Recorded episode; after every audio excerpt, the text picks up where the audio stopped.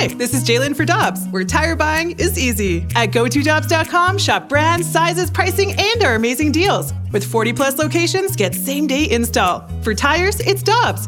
For deals you can use, click on GoToDobbs.com now.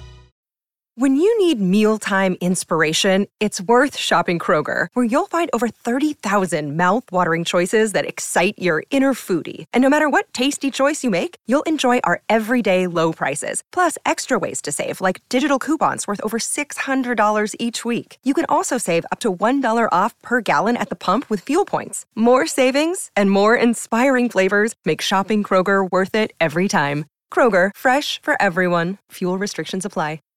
Get ready for winter driving at Dobbs Tire and Auto Centers with super deals on tires, including up to $200 on new Goodyear tires, plus oil changes, brakes, batteries, and more. For value and savings, click on gotodobbs.com today. This is the BK and Ferrario podcast, powered by I Promise. Now here's BK and Ferrario.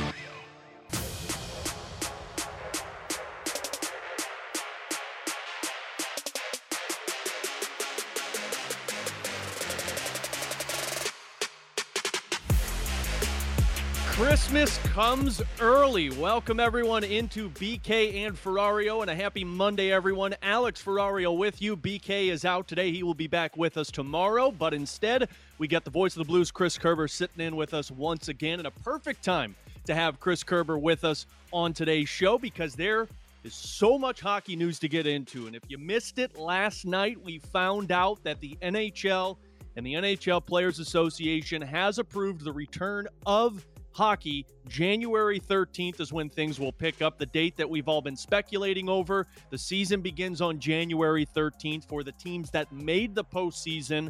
January 3rd will be training camp. The teams that didn't make the postseason will start their training camp on December 31st.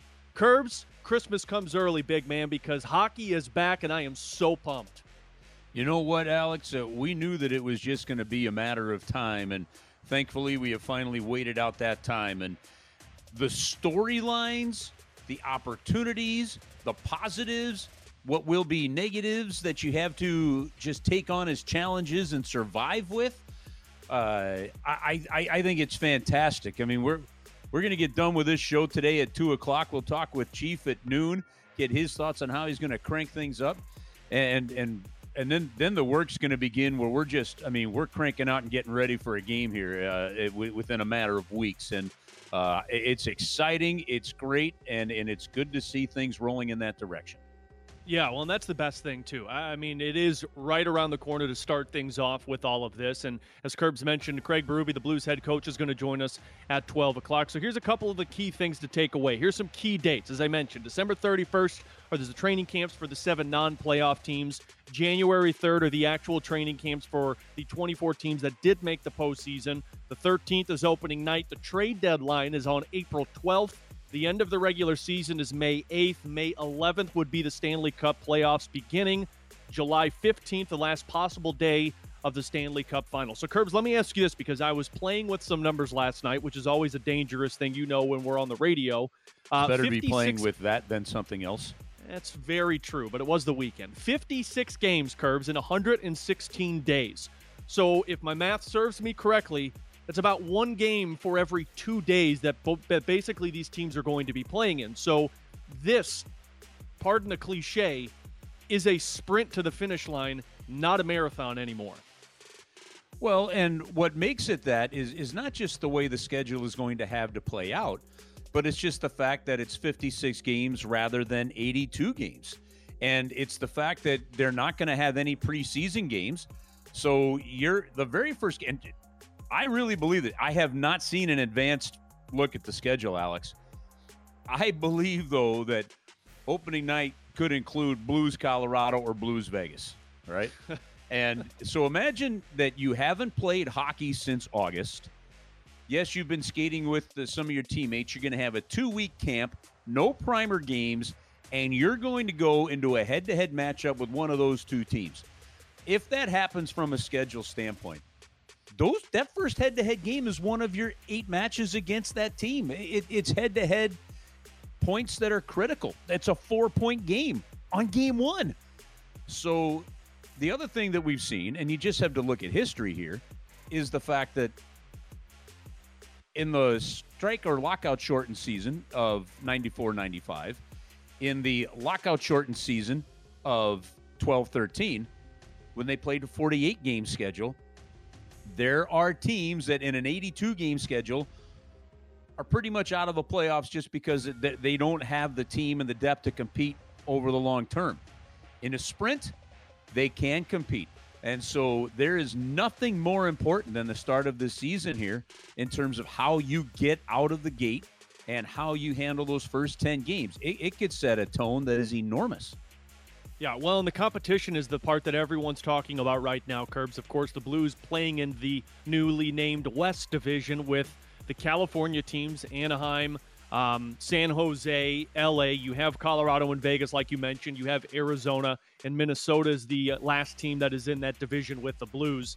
This is intriguing for me because if you would have played in the Central, so to speak, yes, it would have been a little bit easier of a division. But look, the top four teams in each division make the postseason. And I think we both can agree Colorado and Vegas are not going to be easy. But Arizona, Minnesota, these California teams, they do cause the Blues issues every time you play against them. Now, a little bit different now because you're not doing those Western Conference road trips. You're basically just going to be on the West Coast for a extended period of time playing these teams. But it's no shoe in that the Blues make the postseason. I mean, if it's top oh, four no. teams in the division, you got Colorado and Vegas. Yes, the Blues may be on paper the third best team, but from the way that they've played those teams in the past and for the way a 56 game schedule has set itself out, in my opinion, the Blues will have to start this season off fast if they want a shot at a postseason. Listen, every t- Alex, I don't care what division you're in, every single team is going to have to start that way. And so let, let's go to the beginning here and, and, and look at these divisions just a little bit. The West versus the Central. Uh, I know fans are a little bit fired up about the start times of having more games in the West. I didn't. I haven't seen anybody griping on social media about the level of competition. I'm seeing them griping about the start times. Right. Uh, first off, look, I checked with the folks at Fox Sports Midwest. The difference in ratings between games that have happened in the Eastern Time Zone versus games that have happened in the West is a negligible 0.2 on a TV rating. Now, look, home games in the Central Division or games in the Central Division do have a slightly higher rating, but it's not it's not that big of a difference. And the reason I make that point is Blues fans are loyal. Blues fans have proven that they will watch the games.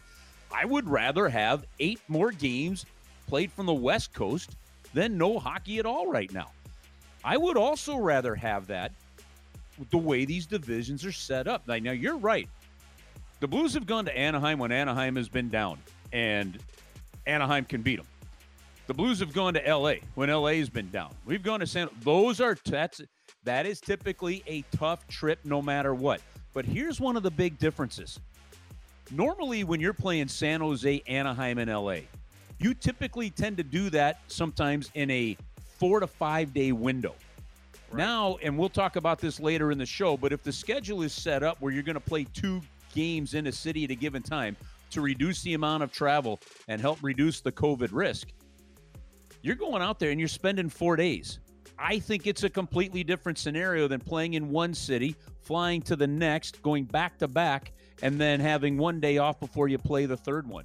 Now, take that into account then that the those teams from from where they are competition wise seem to be in a bit of a downswell or, or trying to come out of it like San Jose is. I still think the competition is going to be tough. But Alex, I look at that Central Division and, and if Chicago were to manage to get a goaltender in a 56 game season, I think that's a shootout at the OK Corral, that Central Division. I mean, except for Detroit, and Detroit's going to wreak some havoc on some teams. Except for Detroit, uh, right now, you're going, that, I mean, I talked to Pete Weber literally just about a half an hour ago about this. That Central Division is nasty. And I know you've got the heavy hitters in the West Division here, but I think the fact that you're playing those kind of teams is actually going to lead to a better. You know, you know exactly what you're going to get right now, at least in terms of style of play from every team in the West. In that Central Division, you now have Carolina, Columbus, Detroit, and Florida and Tampa that are all Eastern Conference teams. And we've seen those different styles from those different clubs. I like where the St. Louis Blues are right now. I agree 100% with you on that one. The other thing, Curbs, that uh, is going to be interesting of how it works this season is the taxi squad. So the NHL basically laid out the formula of a 23 man roster for this upcoming season, which of course has to be the salary cap compliant, the $81.5 million. But other than that 23 man roster, you can have a four to six man taxi squad, kind of like what baseball fans just saw with the satellite camps, to where basically the four to six players on the taxi squad, if I'm understanding this correctly, Curbs, is they are going to be assumed as NHL roster players and they will be a part of the NHL roster. So this creates some interest because we've talked a lot about how guys like Jordan Kyrou, Zach Sanford, Sammy Blais have this opportunity to take on a top nine role with this team. But now with a four to six man taxi squad and with games being basically every other day, this could be an opportunity for guys like an Austin Poganski, a Klim Kostin, a uh, Jake Walman, or maybe a Scott Perunovich, a Niko Mikkola. It gives these guys an opportunity to get in the lineup more. And it will be really interesting of how Craig Berube and the coaching staff decides to kind of rotate players to make sure everyone's healthy. You know, there's some interesting aspects to to this at part of it. Um, and, and, I believe, uh, unless something's changed, and, and, and a lot of news and this stuff is kind of all breaking as you go, but unless something's changed, if a player is on a two way contract and he's on your taxi squad, he'll be getting his minor league salary until you have to put him in a game and you have to do a call up in the same type of fashion that you would in a regular situation. So, from that standpoint, your taxi squad doesn't hit your cap. It's not like you have to fit your taxi squad underneath that $81.5 million cap which which is really important. But like your Klim Kostin, and there it's Alexei Toropchenko, and they're playing over in the KHL right now. The American Hockey League doesn't start until till February fourth. And now again, I, I, haven't talked I haven't talked to Craig and I haven't talked to, to Doug Armstrong about this yet, Alex. So this is just this is just me thinking things out loud here. Right. I, I'm sitting here thinking I wonder if you're better keeping those guys over in the KHL playing right now, where they're playing really? games. Where they're playing games. Now, I don't know what the process is. Maybe when you start, you have to bring them back. I don't know what those agreements have been. But if in the meantime, you think you're healthy enough and you can and you can manipulate your taxi squad to where you're comfortable, I think those guys are better off playing. I, I think they're better. Well, I know they're better off playing than they are just being part of a taxi squad and not playing games. Now, how that works contractually and what they're allowed to do per the CBA with, with this situation, I don't know that yet. So I'll have to figure that part out. But it'll be another interesting. Uh, again, I keep going back to this, and you're probably going to hear me say this a lot over the course of the day today. I, think the storylines are not only fascinating, but just the sheer number of them because it's so unique and so different to what we've seen that it's dizzying and fun. Yeah. Kind of, it's kind of like the Let old Tom ask- Twister at Six Flags. yeah, throwing up a lot on that one though. Let me ask you this one though, Curbs. Uh, because of this taxi squad and because of the amount of roster players that you'll have, do you believe this makes it more or less likely that the Blues would spend that extra salary cap space? Because Matt Larkin of of uh, Sports Illustrated put a piece out the other day saying how he feels the best scenario for the Blues would be to get Mike Hoffman and even Pierre LeBrun uh, put a piece out last night talking about how there has been at least conversation between these sides. Alex, I don't think the taxi squad situation or any of that really impacts Doug's decision on that. He he has he has that space. He's going to have the support of ownership, and when he feels it's right to use it, or if it is the right time and on what player to use it, he will. Uh, there's a benefit to not using it early on. Um, there, you know, and and how this plays out. So just because you have it doesn't mean you need, you need to use it. The, the other thing that has to shake out here, there are some teams that have to get cap compliant. Now, there's many different ways to get cap compliant, but will it make other players available? Is there are there trades available that actually give you better cost certainty um, and, and, and roster help that you need? I, I don't know, but I got to think that somewhere along the line, there's still going to be a window here before the season starts where we see some of that player movement now that teams kind of know what we're going to be dealing with. And I think it's been prudent that they don't do anything. I think that's why you've seen a stall here. And, and now now it'll move forward. Can the Blues use a Mike Hoffman? 100% yes. Can they use him even if Vladimir Tarasenko's healthy? Absolutely. It's just more depth. And I'm perfectly fine with it because you're in that championship window. So you go all out now. I- I'm all for that. But at the same time, I just don't know that it's a move that you have to make right now because I think there are going to be other options to be able to look at. Well, the only thing we care about right now is the fact that hockey is back on January 13th, and you'll hear all of that St. Louis Blues action right here on your home for the St. Louis Blues 101 ESPN. It's 11:15. Your time check brought to you by Clarkson Jewelers, an officially licensed Rolex jeweler, with Chris Kerber and Tanner Hendrickson on the board. T-Bone. I'm Alex Ferrario. The Blues also made some news yesterday. Well, the Blues didn't, but some reports are making news for the Blues. Do we have a new captain for St. Louis? Curbs and I will discuss next here on 101 ESPN.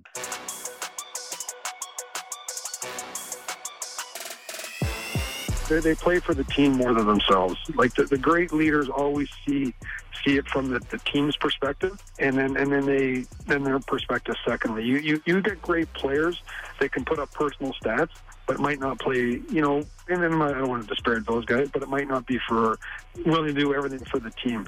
I, I, I find the great players I'll always look at the game from the team's perspective first.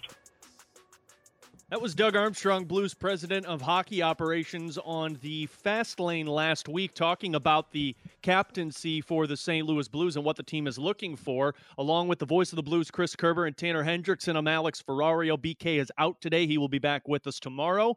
But uh, Curbs, it looks like we might have a new captain for the St. Louis Blues. Now, it's not official from the organization, but Jeremy Rutherford of The Athletic, our Blues insider here on 101 ESPN, put the piece out yesterday saying all signs pointing towards Ryan O'Reilly being named the next captain of the St. Louis Blues. And Curbs, this doesn't surprise me. I'm sure it doesn't surprise you either if it is true because we've seen Ryan O'Reilly in just the two years that he has been here uh, make just as much of an impact as other captains have had over the years in terms of on ice, in terms of kind of what the Blues have with him in practices. Um, Ryan O'Reilly is kind of the perfect image of a captain, and I think the Blues and the players are going to be thrilled uh, with number 90 wearing the C. It does make all the sense in the world, doesn't it? I mean, I we could justify and we've talked plenty about this, putting the C on Colton Parayko, putting the C on Brayden Schenn, you know, uh, or others for that matter. But kind of wild when you think about it that if Ryan O'Reilly becomes the next captain of the St. Louis Blues, that when Doug Armstrong made this trade, he just traded for the next captain. I mean, and and at the time he made the trade, he's not thinking I need to trade for a captain because you're thinking Alex Pietrangelo is going to be, you know, still part of the long term future of the St. Louis Blues. But it's the third team for Ryan O'Reilly. He's put up 138 points in 153 games for the St. Louis Blues. He just crossed the 800 game played plateau. He's been in every different situation and, how things have gone. And you know the reality, Alex, is it does make sense. He has taken that leadership role from his first practice when he's on the ice after the game or after practice with all the young kids. He leads by example. He's his play has been stellar. It's been it, it, it's just one of those kind of no brainer situations uh, for the St. Louis Blues. And it's a smart move and, and, and a very good one for the St. Louis Blues right now. So, Craig Berube, who is going to join us in the 12 o'clock hour, talked a lot about Ryan O'Reilly and his importance with the club. And here's a little bite of the head coach speaking of number 90's importance. He's a huge part of our team. Um, we really focus on a team uh, team first mindset and he leads that. I think you know he's a real good leader that way. He understands that uh, the team has to come first um, and it's you know in a role we ask of a player or you know just leadership uh, on and off the ice a lot of things uh, play into it but he's a very competitive player. So you know he's provided a real good leadership that way you know, we I've seen this, Curbs, and you know this. You've been around the team a lot longer than I have, but it doesn't just come down to what a player does on the ice and naming them captain. It's really what they do off of the ice. And, and O'Reilly has been talked about how he makes life easier for the coaches in the locker room with players, much like Pietrangelo did as captain for the St. Louis Blues in terms of Craig Berube saying, "Hey, look, I don't need to walk into the locker room after a bad game. These guys got this." But it's also kind of what players do away from the ice, away from their teammates in terms of the community and the fan support and showing up at events.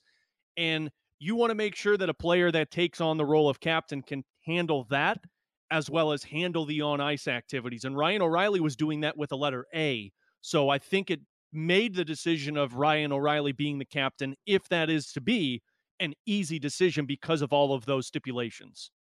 You know, when Doug Armstrong was talking about Alexander Steen and what it means for the younger players to see how Alex made taking care of his body a priority, how he would even spend his own money to fly people in for the care of his own body and the different approaches and how that has rubbed off on guys. That's some of that leadership off the ice, away from the ice that you're talking about. I think what you also have to keep in mind here, Alex, is where this team is. Th- this team is still going to do the leadership by committee thing. Vladimir Tarasenko, David Perron, Brayden Schenn, Colton Parayko, Marco Scandella, Justin Faulk, just to name a few. All right. I mean, a Kyle Clifford, he's got two Stanley Cups to his name. All those guys are there. You're going to have to see the continued growth of an Oskar Sundqvist, who is really the engine of this team in a lot of ways, and Ivan Barbashev. I mean, all this is going to play in it. Tyler Bozak can't. I mean, you can't leave his name off that list, right? So right. you've got a team where you've got the veteran experience where, and Ken Hitchcock referred to this a lot. He goes, the team will be ready to start to win when the players take it over, and that happened under Hitch, and it continued kind of to where they got to in winning the championship under Berube, that that the players take it over. They know, and and if the coaching staff has that trust, and you've got that ability to communicate like Ryan O'Reilly does, then you know you're going to have an open communication, and that is some synergy that is critical to winning every day in the National Hockey League. I think the other real important part for this hockey team that, that I think you realize when and if this does happen is that the guy that has the ability to also take the pressure off your other teammates. So you, you're going to lay some stinkers this season. There's going to be some real unique challenges you're going to have to answer questions for. He's got the ability to compartmentalize and he's got the ability to handle it, you know, and and that's you're going to need now more than ever. And so if and when that uh, announcement is made by the St. Louis Blues, that's I, I think it's a great one. I'm going to tell you one other quick story, if, if you don't mind. So, yeah. you know, he was uh, Ryan O'Reilly last year received the Visionary Award at the Foundation Fighting Blindness uh, Dining in the Dark event, which is a terrific fundraiser every year. It'll be an online uh, uh event this year in fe- uh, late February, but.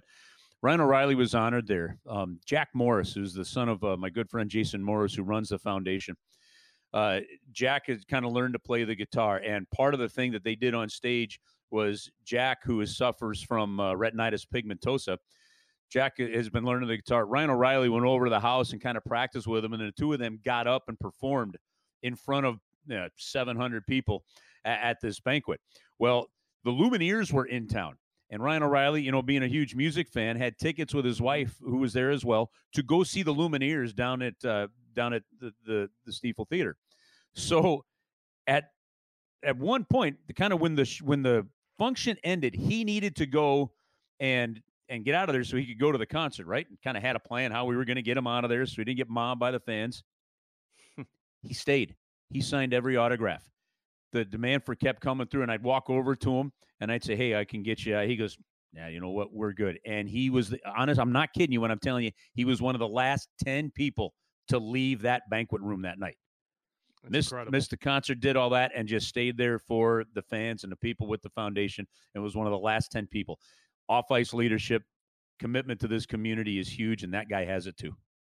Yeah, and that's what you want. Real quick, we got about two minutes here, Curbs. But you, you talk about a transition now. You have no Steen, you have no Pietrangelo, uh, you have no Bouwmeester, you have no Jake Allen. This was the leadership core for this team for a very long time. Now they've had Schwartz and Tarasenko and Schenn and Parayko and all of these players that are on the roster. But Doug Armstrong had an interesting quote to Jeremy Rutherford. Really, what we need to do now is hope that the next tier of players have gained the knowledge from Bouwmeester Steen on what it takes to lead. I'm not big on you need to verbalize. This is a group of guys that aren't the most vocal players. They're not the kind of players that get in players' faces if things aren't going well, but they are a group of guys who bring everyone closer together. And I think that is going to be uh, the biggest need for a shortened season like this that's going to be played just as much on the road as it is at home. The least vocal of the group was Jay Bouwmeester, but it's like E.F. Hutton. As soon as he said something, people listened. You, you know, Mike Yeo, at one point, the Blues laid a stinker. and Mike Yeo came in, was all hacked off, and he told every player, he goes, he goes, every one of you sit in your stall until the media is done. There's no skirting this one tonight. One of the players in the locker room got up and kind of like huffed and said, yeah, look, yeah, right. Goes to walk that way. Bouwmeester stood up. He said, sit down. Everybody sit down. And so even the quiet ones have to speak and show that leadership but how they do it is indifferent and the other key and steve I touched on this uh, alex and you know this. Look you, you you can be as big a leader a good a leader as vocal whatever you want to be but it still starts with can you get it done on the ice first? And you've got to be able to do that. And and and a guy like ryan o'reilly has especially since his time with the st louis blues has shown absolutely nothing but greatness when it comes to that and I know a lot of people are asking about the who's going to wear the A's for the season. We'll get into that in questions and answers coming up in about 15 minutes. Uh, Air Comfort Service text line 65780 if you have questions for Curbs and I. But coming up next, the holidays, of course, are here. And of course, 2020 has been rough. But Big Brothers Big Sisters is an interesting topic that I wanted to get into. And Curbs tossed this idea at me. We're going to chat with Becky Hatter, the president and CEO of Big Brothers Big Sisters of Eastern Missouri, talking about the impact that they've gone through in 2020 and talking about the impact that you can do for some of their littles. So we'll get into that with Becky Hatter next year on BK and Ferrario on 101 ESPN.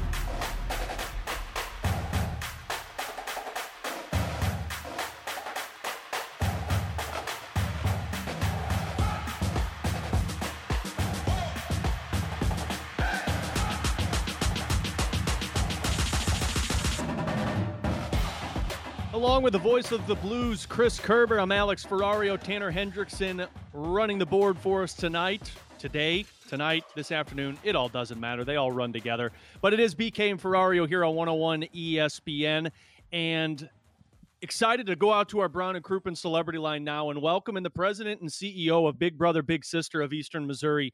Uh, she is Becky Hatter. And Becky, thank you so much for taking some time out with us today to talk because I know the holidays are here. I know 2020 has been rough, but it's it's going to be fun to talk a lot about a little positivity that I know has been going on with uh, Big Brother Big Sister.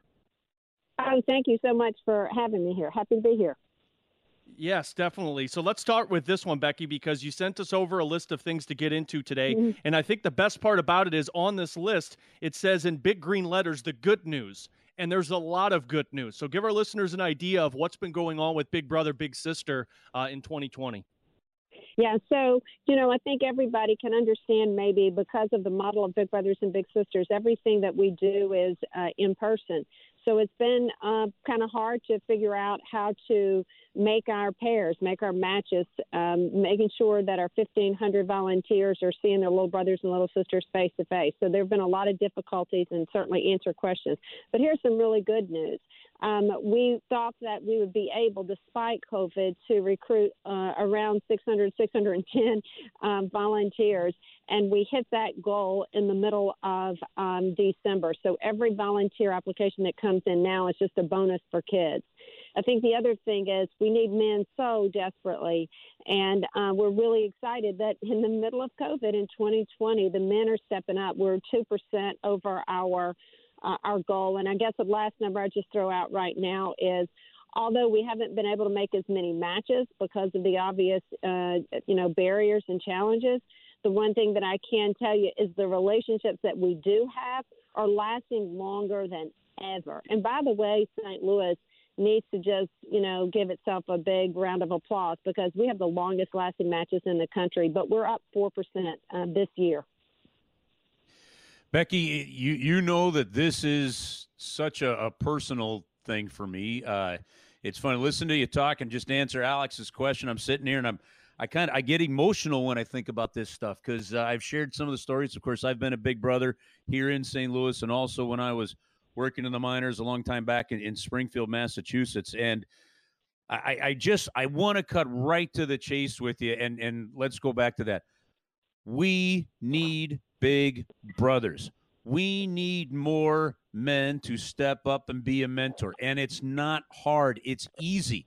It really now look, I don't mean it, it doesn't mean it's not without its challenges, but it's easy. We're just asking that, hey, look, dedicate four hours of your time over the course of a month, an hour a week or two hours every other week, and and the personal impact you can have on a young man is enormous. And you don't. I have got an amazing story to tell uh, uh, about my match in, in Springfield. That I'm telling you, 20 years later, you don't know the impact you can have. It, this is this is something we need to do, and I encourage everybody out there. You know, if, if, that every every guy out there take a look at this and become a mentor. It, it's needed, and we've got littles that need matches.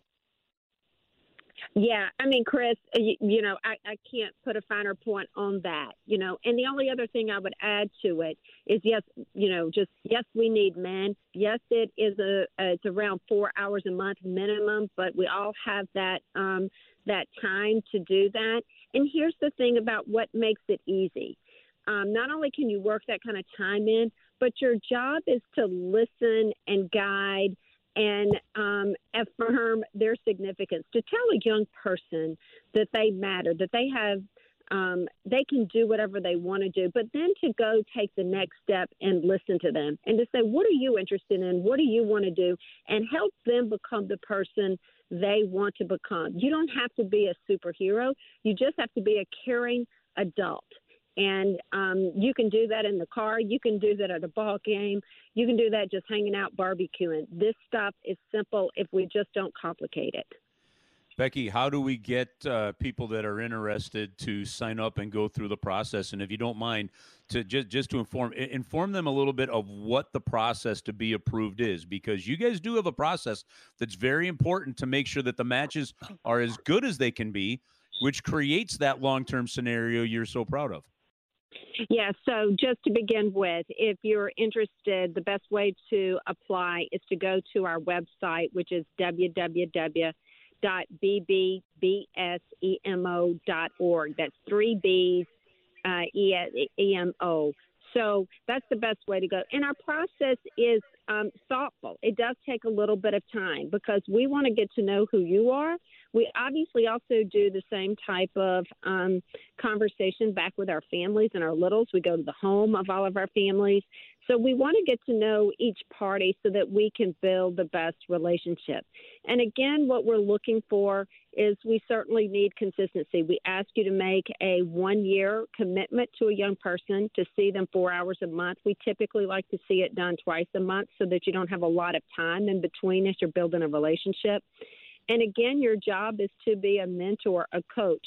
You're not trying to walk into a child's life and, you know, turn them into a mini you.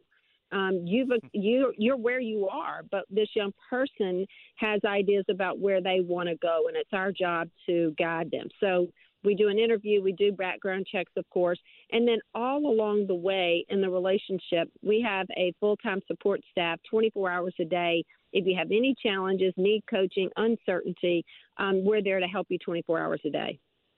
Again, we're talking with Becky Hatter of Brown and Crouppen Celebrity Line here on 101 ESPN. She's the president and CEO of Big Brother and Big Sister of Eastern Missouri. Uh, Becky, my final question for you. You mentioned kind of some of the hurdles of 2020. We all know it has been a rough year, uh, but I would imagine a pandemic makes things a little bit difficult. What have some of those hurdles been for you guys at Big Brother, Big Sister? Well, I mean, outside of raising dollars, so let's just put that on the table. But the other one is, um, you know, making sure that our volunteers and our kids and their families um, were staying safe. And so we had to make a lot of adjustments with the way they could see each other for, for the few first few months. They weren't able to see each other, but later on we were able to do kind of uh, meet at the on the sidewalk. Everybody brought a chair and sit six feet apart, and now we've figured out some of the things about how you can get in the cars. But the other thing is, so many of our parents are either essential workers or they've been laid off for their jobs. So we have managed to work with over 400 families to help them with unemployment, food, housing, negotiating um, with landlords. We've done everything we can to stabilize our kids and our families. Listen, I, I uh, f- folks that are out there, I, am telling you that this is an organization that if you have thought about or wondered about or have heard about, just do a little more digging in and look and then and volunteer some time. And look, if, if you're a parent out there, it, you can make this work. I mean, I'm I'm a dad of three. you you can make this work and and and it's possible and it sends a great message to your own kids to to see this but the, the ability to mentor look again we don't know the impact the that, that you're going to have on a kid necessarily in terms of what it means all the way down the road but who knows the greatness that could come out of this and and there's plenty of examples of it and the relationships you build last for a lifetime becky uh, I love the work that you guys do. You know that. However, we can help, uh, we definitely will. Thank you for giving us some time and letting us uh, hopefully get the word out about Big Brothers and Big Sisters of Eastern Missouri for for more people. And uh, we'll keep seeing if we can just keep digging into that waiting list you have and get more matches for you. Well, thank you so much, and everyone have a happy holiday. All right, Awesome. Becky. Thank Thanks, you very Becky. much. We appreciate that. If you want to follow them on Twitter too, it's at BBBSEMO, Big Brother, Big Sister of Eastern Missouri. We'll Hey, take a break here on BK. And, yeah, what's up? if uh, later in the show we have some time, I'm going to share a story about what happened to the little brother that I had uh, in Springfield, Massachusetts when I was in there. It, it actually, uh, the the road he has gone on is about as low as you can go to where he is now is is something phenomenal. Yeah, definitely. We'll get into that a little bit later. But we got questions and answers coming up next. 65780 is our Air Comfort Service text line. You got questions for Curbs and I. We'll dig into that next here on 101 ESPN. You've got questions. We may have the answers. Maybe? Text now to 65780. It's BK and Ferrario's questions and answers on 101 ESPN.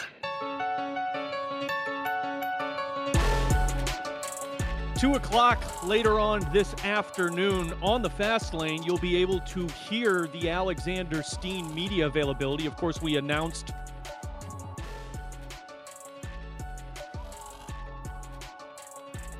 You did. Uh, you got to mute the Zoom and unmute the mic.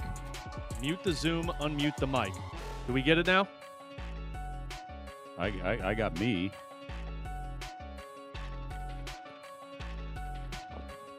I'm. How about now? Hey, Alex, I'm Can unmuted on my end. What about you?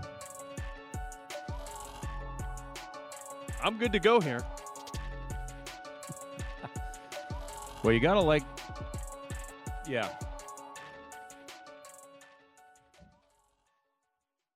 Get more sports talk more often right here. This is 101 ESPN Sports Talk for St. Louis. It's more important than ever to remember that you and your business are not alone.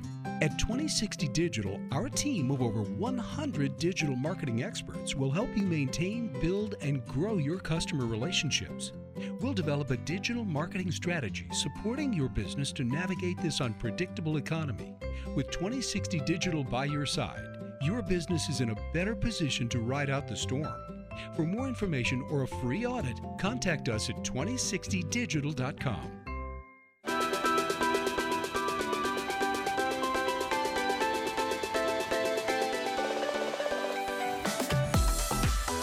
try this again. Back in on BK and Ferrario. T-Bone, give me the thumbs up. We good, buddy? We good. There we go. See, that's technology for you at its finest. I made fun of Curbs earlier because he muted his mic. Uh, that's karma to me, and we all know what karma truly is. It's questions and answers here on BK and Ferrario. Air Comfort Service text line 65780. Um, Alexander Steen will be speaking to the media at 2 o'clock later on this afternoon. Of course, Steen announcing his retirement last week. We carried that press conference from Doug Armstrong. So at 2 o'clock today to open up the fast lane, uh, you'll be able to hear Alexander Steen here on 101 ESPN speaking with the media about his retirement. So, Curbs, let's start with that from the 314 on questions and answers. Um, without Steen, without Petro, and if O'Reilly is the captain, who do you both envision wearing the A's for the upcoming season? Uh, this one's pretty simple to me. It'll come down to it'll come down to Vladimir Tarasenko when he's back in the lineup. It'll come down to Brayden Schenn, uh, Colton Parayko, and then I think you also have uh, have Schwartz, Perron, uh, and and Justin Faulk. Uh, it- to me, are the ones in there, and maybe even Tyler Bozak, depending on the game and who's in and out of the lineup. You know, on a given night for whatever reason. So th- that that to me is kind of my. I guess th- that's how I view the leadership group. Like if I were to name that this is your leadership group of this team, those would be the guys that are it. Now, do you see them doing the rotation of it, Curbs, what they used to do with Hitchcock, where you have some guys wear A's on the road, some guys wear A's at home, kind of going back and forth? Because I know Craig Berube got away from that, and he's stuck with just two A's throughout the season. Yeah, I, I could see both ways working. I, I, just don't, because again, when we're, when we're talking about a leadership group, I, I just don't know that that matters. And frankly, in a team like this, I think the only reason that, the only time that the C really matters is if you give it to the wrong guy you know, and and and it becomes a problem, which is not going to be the case here. So, um, I I think the, the advantage when you sometimes have a couple guys on the road versus home is you you pull more guys in. I think from a visual perspective too, but that, like I said, I, I'm not sure that it's going to matter all that much with this hockey team. From the 636, questions and answers here on 101 ESPN Air Comfort Service text line is 65780. Guys, did you see the Yadier Molina post on Instagram over the weekend.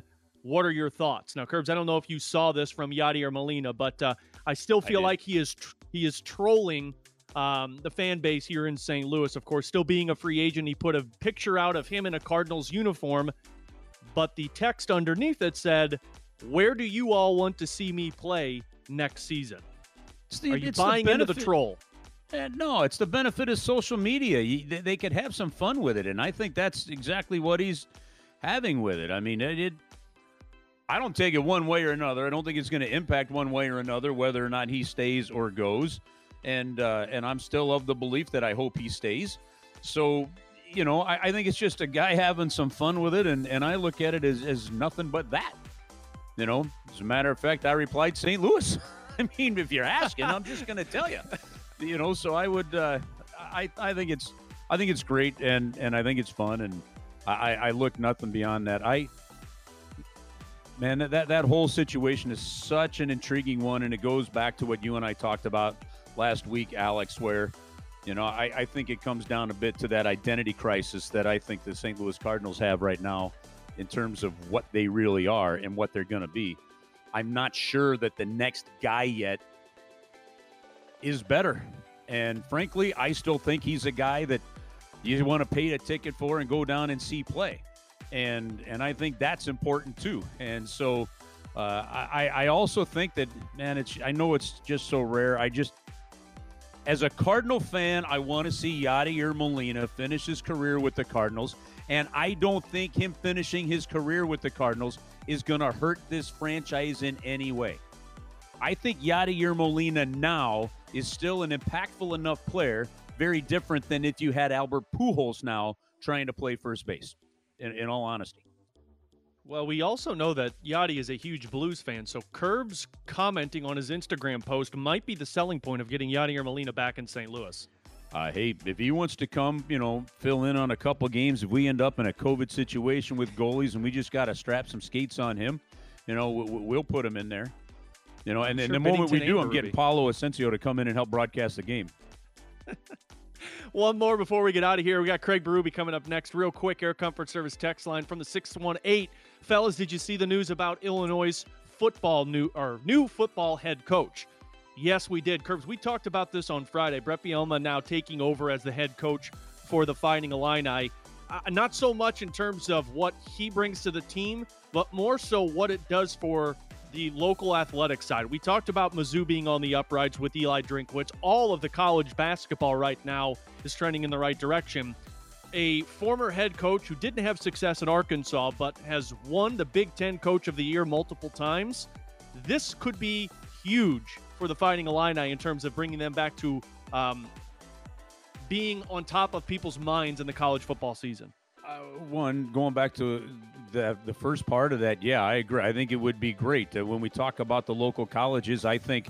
I think we should throw Illinois in there, and, and nothing's better than if you got Illinois basketball going at the same time. You got Mizzou basketball, and the same time SLU, and even on the football front now with, you know, Mizzou being in the SEC, and you know you still have the Big Ten aspect there for Illinois. I, I'm, I'm telling you, I like the fact that I, I like the I like the hire because of the experience in the Midwest. And you've got to have that experience of recruiting in the Midwest to help you get better.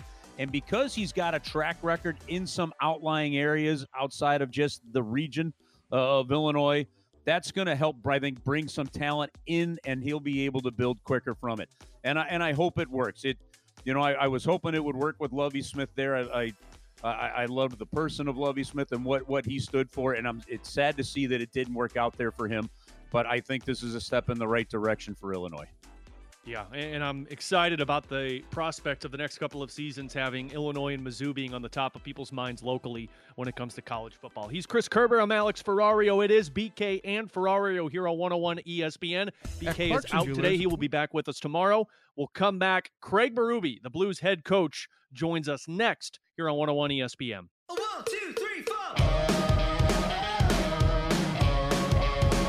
Back in on BK and Ferrario here on 101 ESPN. It is 12.02. Your time check brought to you by Clarkson Jeweler, an officially licensed Rolex jeweler. No BK today. Chris Kerber sitting in for Brandon Kiley. Tanner Hendrickson running the board for us this afternoon. We head now to the Brown and Crouppen Celebrity Line and welcome in the head coach of the St. Louis Blues, Craig Berube, after we find out yesterday that hockey is coming back on January 13th. Craig, great to talk to you this afternoon, sir. Uh, I'm assuming Christmas came early for you, just like it did for Curbs and I yesterday when we found out that January 13th is the start date. Yeah, no, we're excited. Obviously, uh, getting getting back to playing hockey, and uh, you know, guys are guys are ready. Our guys have been here, you know, skating, getting ready, and uh, everybody's excited. Craig, you and I talked after the bubble uh, situation, and one of the things that you mentioned when you when you said that you were looking back on it and you, you were saying you'd hoped that we had more guys kind of in town early and kind of prepping like some of the other teams did a little bit more in advance. Are, are you excited to see the fact that that has happened here and almost like that was a learning curve on how to get ramped up quicker right now? Yeah, definitely. I think you know our guys. We've been skating here as a you know as a team for a while, and you know guys are training hard. so everybody, I think, really, uh, you know, understood what happened in, in the bubble last last season. Uh, very disappointed, obviously, and uh, you know, preparation is so important in, in this game, and as it is in in all sports. But you know, your preparation it starts before training camp, and we all know that. You know, in normal years, guys are coming into training camp they're all ready to go, and then you got a month of camp. So and this is different yet because camp's going to be short, and you're not going to have exhibition games. So, you know, we're going to have to really uh, get prepared within that, you know, the 10, ga- 10 days of camp we have.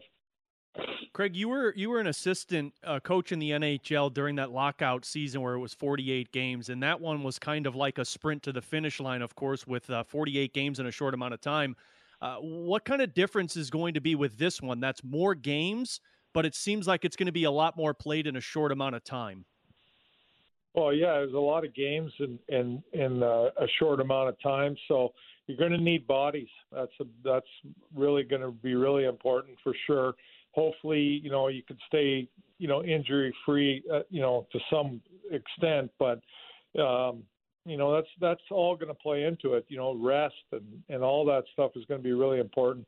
You know, uh, going back to that 48 game one, that's a little bit different than this one because you know you played in your conference. Uh, this one's only in your division, so we're playing each team eight times. You know, there, there's going to be some pretty good rivalries going on for sure. And uh, you're going to know your you're gonna, you're really going to know your opposition as good as you've ever known them because you're that's all you're focusing on and you're playing. So it'll be a little bit different, but uh, that rest and, and and trying to stay injury free will be really important. What does it mean for you guys as coaches and a coaching staff to know that okay, at least from a preparation standpoint, right now you are going in to prepare for seven teams?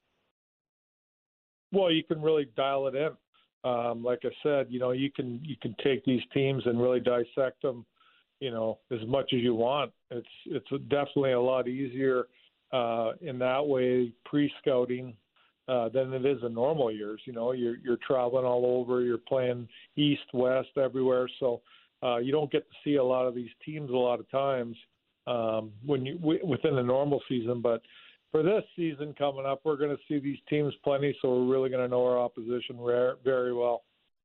You know, from a travel standpoint, being in the West, uh, and and again, I keep trying to say this to people, but like if you're in the Central, a flight to Tampa or Miami is about as long sometimes as one out west for so for with where St. Louis is. But having said that, when in a normal situation, the Blues would go out west and you'd play San Jose, Carolina, or I'm sorry, San Jose, Los Angeles, Anaheim, maybe Phoenix in there, and you always seem to be playing those in like a three games in four or five days scenario, and which I think has mm-hmm. added to the difficulty of traveling out west along with the time zone change.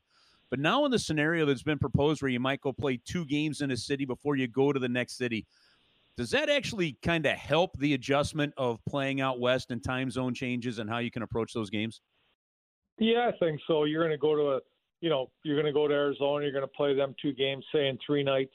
Okay, then you're going to go to Anaheim again. You're going to play, you know, those two games in three nights. You're you're going to get some back to backs in there at some point, which is fine. But I think you know you're you're in one place for for a, a few days. You know what I mean? Then you go to the next city. You're there for a few days. So it, it's different that way. So I think, you know, the tra- it, travel will, you know, traveling out west when you're out there, you're you're there for a significant amount of time, and you're in one place for for a, a good amount of time. So that's going to make it a little bit easier, I think, than normal scenarios. We're talking with Craig Berube, the St. Louis Blues head coach here on BK and Ferrario on 101 ESPN, your home for the St. Louis Blues. He's on the Brown and Crouppen Celebrity Line. Craig, the taxi squad has been something that a lot of people have been talking about. And from what we learned yesterday, it seems like the teams will have the option of having four to six players on that taxi squad. I would imagine for any team, including yourselves, this is going to be beneficial because you mentioned it. You're going to need bodies when you're playing the same teams in the short amount of time that you're going to be playing. So this taxi squad really helps out the Blues in terms of having those players available at any time. Yeah, definitely. You're going to need players. And, you know, it's important to keep those guys sharp and ready to go because they're going to be used. There's no doubt about it in my mind. They're going to be used. Um, so it's it's going to be really important. Craig, we, we've often referred to Alexander Steen as, in a lot of ways, over his 13 years with the Blues, as as the conscience of this of this team, and in some ways, maybe the conscience of the organization. What have you seen from whether it be Colton Parayko, Brayden Schenn, Tyler Bozak, Vladimir Tarasenko, Jaden Schwartz, David Perron, the whole list of Justin Faulk, Marco Scandella, a whole. What have you seen from these other guys that gives you confidence that kind of that mantle of leadership shifting from a group that included Steen, Bouwmeester, and Pietrangelo to this group can be a seamless one? Well, I think that you know when you're around guys like Steen and um, Pietrangelo and Bouwmeester for a significant amount of time, and you win with these guys as you know your leaders and players on your team, you know you learn from them. You learn what it takes to uh, be a real good leader, a pro, all the little things that go along with it. So I think our guys are uh, fortunate in that aspect of being around those guys and learning from them. Um, they've done a great job. I think they've left um, our organization. They left it in a better spot, um, which is great.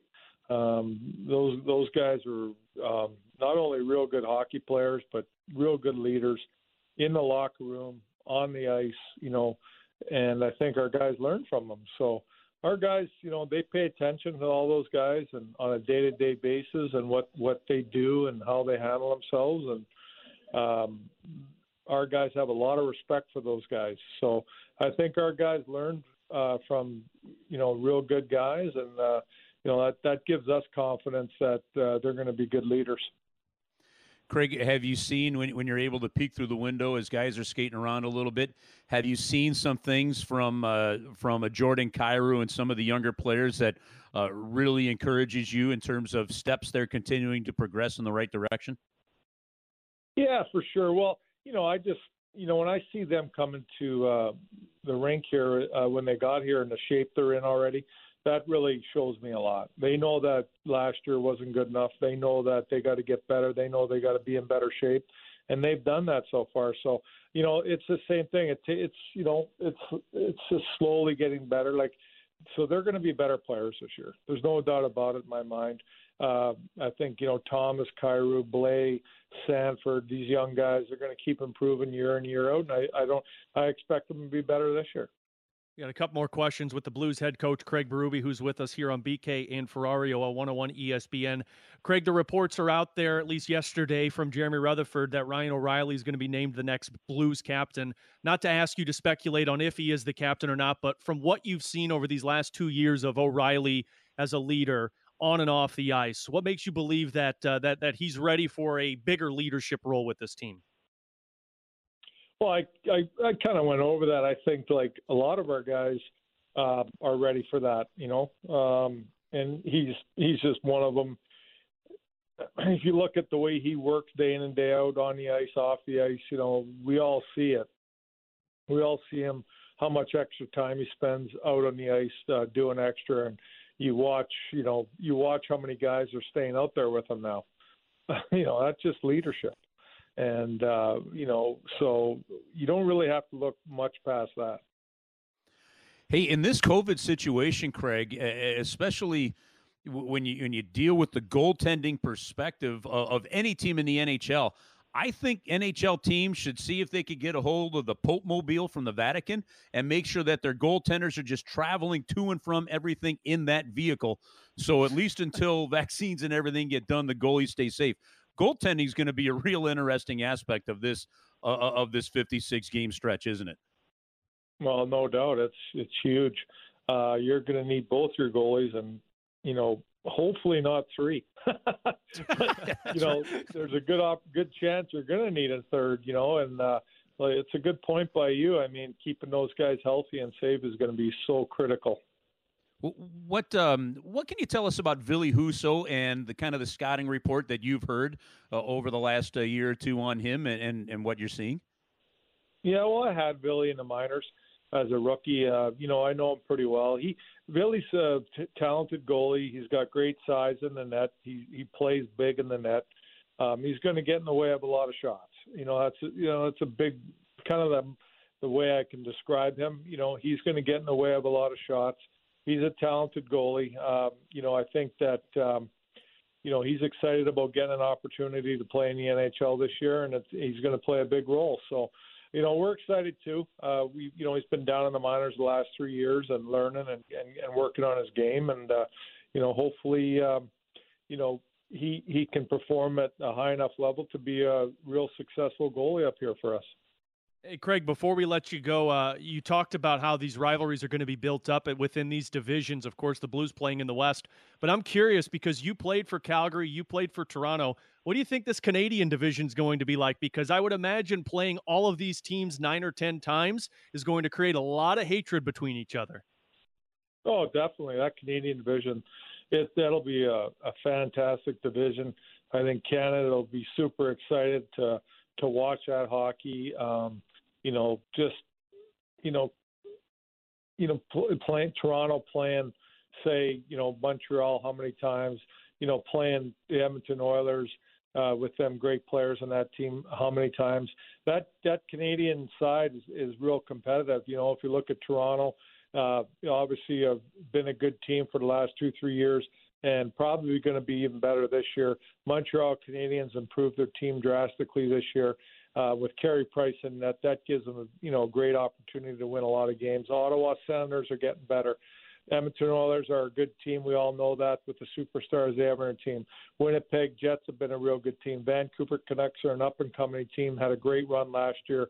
I thought really uh, you know took some steps in the way they play the game and uh, and and winning. So it's a tough. It's going to be a real tough division out there.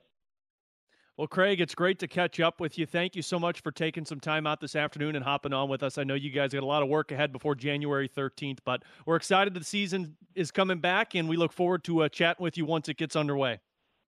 All right. Thanks, guys, for having me. Take care, okay? Thank you, Craig. Thanks, Craig. You, you, you, you know, Alex, in, in the minor leagues, uh, it, it was not uncommon at, at, the different levels I was at, where because of the way the divisions worked and how it worked, like you would play other teams in your division, sometimes twelve times a year. I'm telling you something. This it's going to be awesome. The nastiness that's going to build between the Blues and the Vegas Golden Knights. You know, I mean, that, that's why I, I don't look. The way this has worked out, I think that signing of Kyle Clifford for the St. Louis Blues is huge. I yeah. feel totally different now about being in this division, knowing that Clifford is on this team, than I would if we had gone in kind of with the team we went through last year. Yeah. Uh, I, I think I think he's going to bring a little extra swagger to this team that we're going to need. And oh my goodness, are you going to have to be tough? Wow, I, Well, like I'm telling you, I keep like I got to. I got my back pinned against the wall in this Tom Twister of storylines. I can't, I can't write these ideas. Like I can't write them down fast enough. Well, you remember that Vegas game uh, in January last year where basically Reaves took Petro down to the ice and things got a little bit nasty afterwards. Uh, that is going to be amplified by eight times, considering how many times you're playing these teams. And we'll talk about that nastiness in the one o'clock hour because I think the baseball series that the Blues are going to be in is going to create so much more of that. So we'll get into that in the next hour. But uh, if you missed any of the Craig Berube interview that we just wrapped up with, you can check it out in the podcast after the show, 101ESPN.com. Thank you to our friends over at I Promise. We'll take a break. When we come back, we'll flip over to some NFL quick hitters, including something happening yesterday that I guarantee you, guarantee Chris Kerber celebrated. We'll get into that next year on 101 ESPN.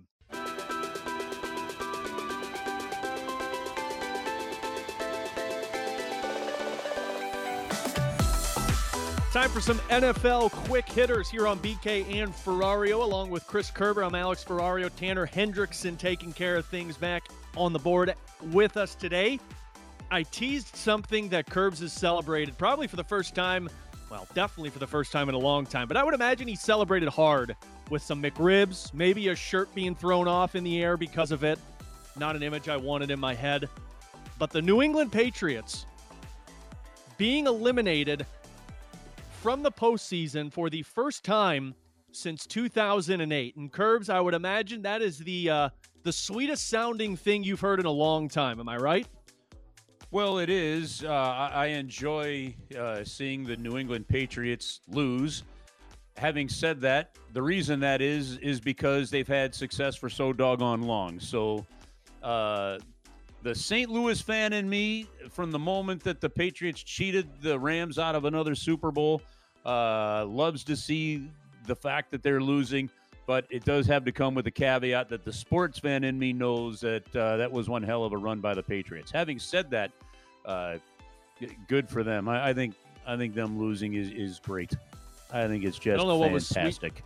I don't know what was sweeter though, listening or knowing that they missed the playoffs, or listening to Bill Belichick after the game because uh, that was a very somber man in the post-game press conference. I, I, I Bill Belichick and his press conferences are dumb anyway. I can't believe people still do them with him.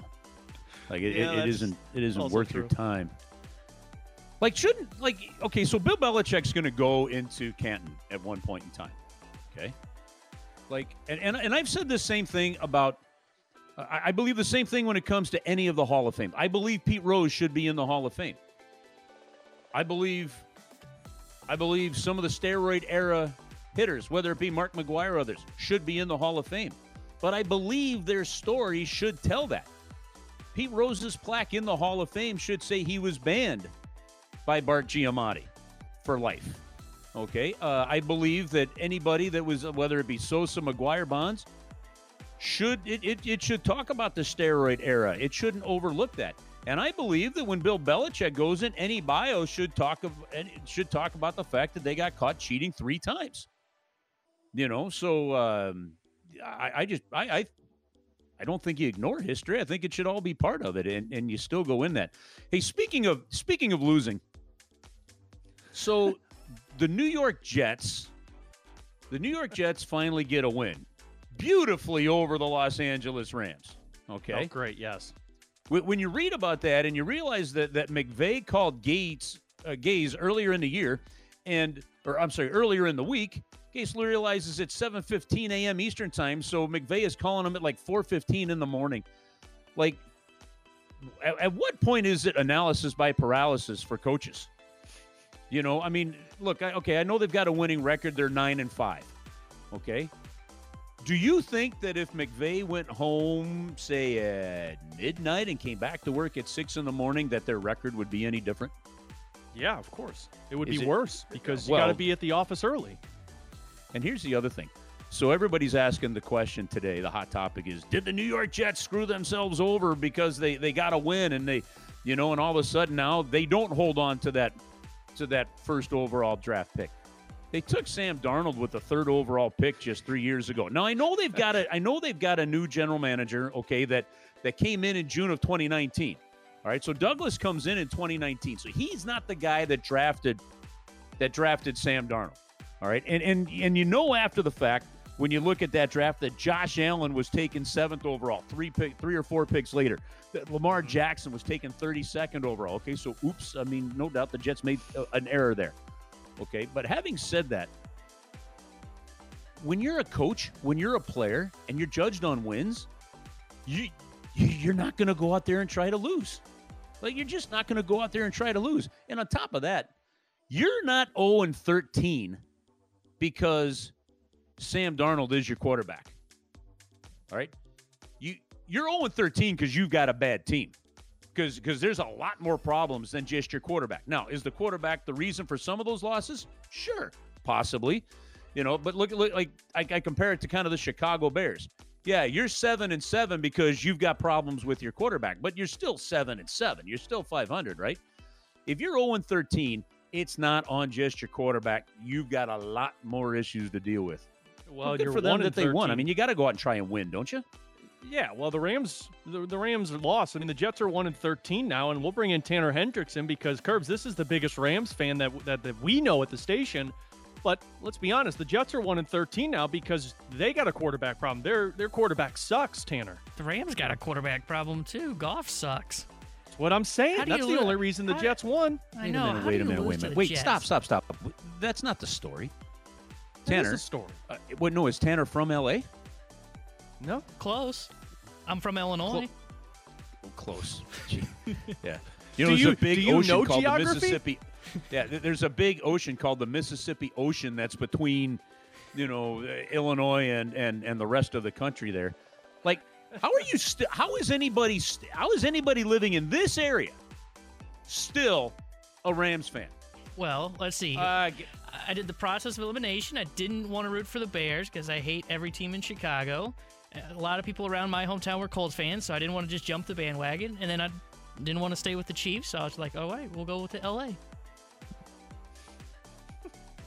that's brutal. that is brutal. That was a One more loss. Curbs. Yeah, yeah, yeah. One Give more- me before I end up going Yeah, after. yeah. go- Before you get me off make- that yeah, topic. before you hurt Tanner here. That's, One more for that's you. Brutal.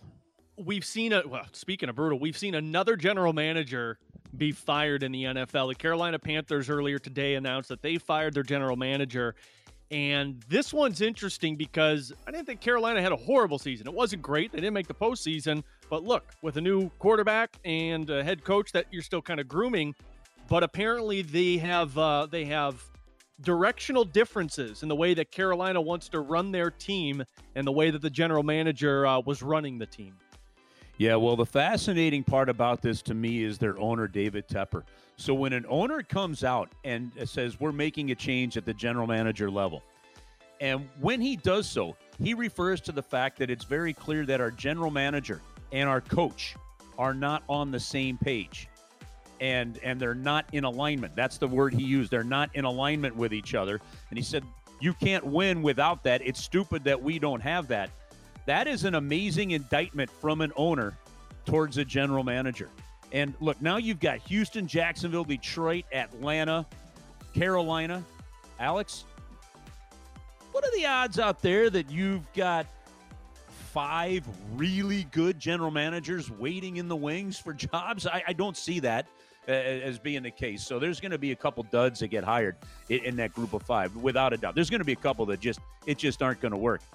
But I, I'm telling you, and, and and you've seen it. You've seen it in other sports. If, if a general manager doesn't somehow have an organizational philosophy that incu- in- that includes communication and understanding from top to bottom, man, you can't you can't win. Ron Hextall with the Philadelphia Flyers should get a lot of credit for some of the young talent and the and the, the trend that the that the Flyers are going on right now, and and they're they're trending in the right direction. But he had a horrible, horrible culture created Philadelphia, and that was a huge part as to why they they they couldn't win, in my opinion. It's and you see this in other sports. Paul Fenton, the same thing with Minnesota. A couple of the moves that Paul Fenton made uh, towards the end. I mean that so, so a couple of them might actually work out pretty well. And uh, but in the end, the culture was horrific, and that that forced Leipold to make the change. Here's a situation where an owner of an NFL team is realizing, man, this culture is not going in the way we want, and he's going to make a change. Man, that that's a there's a difference in saying we just feel we need to go in another direction, and then when the owner comes out and actually puts it in your lap and says, "I, uh, this is stupid what we're doing here with not having an alignment between our coach and our general manager, and that can't be the case." That's a totally different story. Yeah. Well, we got Monday Night Football tonight uh, here on 101 ESPN. The Cincinnati Bengals, Pittsburgh Steelers going at it. You'll hear that action starting a little after 7 o'clock when kickoff happens here on 101 ESPN. Hey. Wim- yeah. Hey, hang on, but you mentioned the Cincinnati Bengals. Can you do the uh-huh. Ickey shuffle? No, I can't. Do you even know what the Ickey? Yes, you know I know what, the Ickey shuffle is. It can't be that hard, right? What, Ickey... what? It can't be that hard. You, you, Alex, you you should do in honor of Monday Night Football, right? And considering the Bengals really should have no chance in this game, right? Um, and I've got some great friends in Cincinnati. Oh my gosh, it's like the friends in Cleveland or some of these other cities. Uh, like like it's it's painful for them what happens year in and year out, right? But I think in honor of this game, you should do a TikTok and put it out there, Alex, of you a doing TikTok. the Ickey Shuffle. I will do the Ickey Shuffle if you do the Truffle Shuffle. I can do the truffle shuffle. I bet there's two TikToks coming your way later on this afternoon. Speaking of directional differences, uh, we know the direction the Cardinals are going in, cutting salary. But the manager might have a different mindset. Curbs and I will get into that next year on BK and Ferrario on 101 ESPN.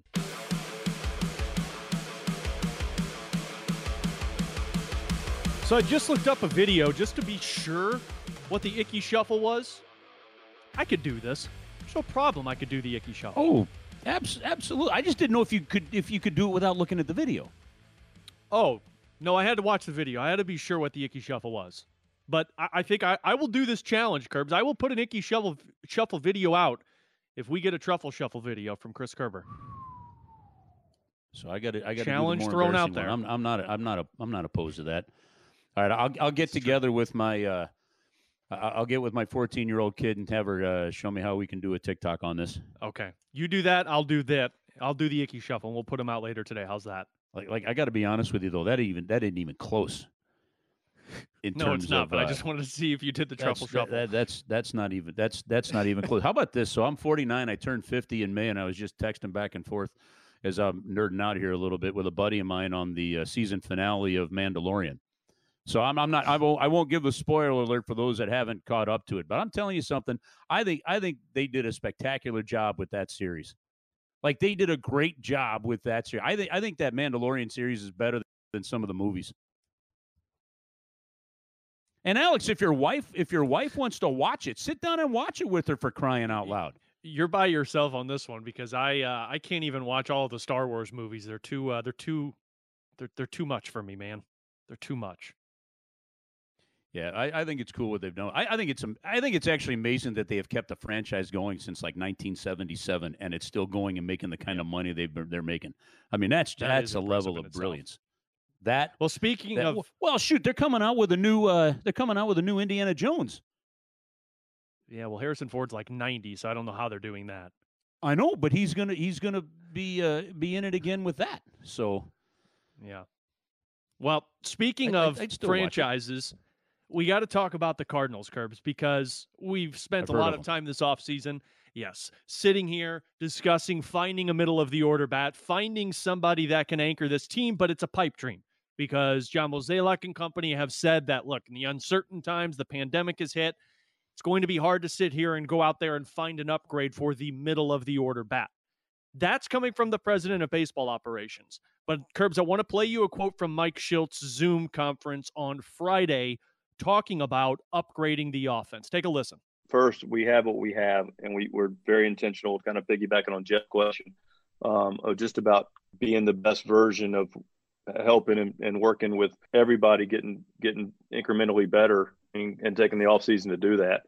And I think that's a healthy mindset.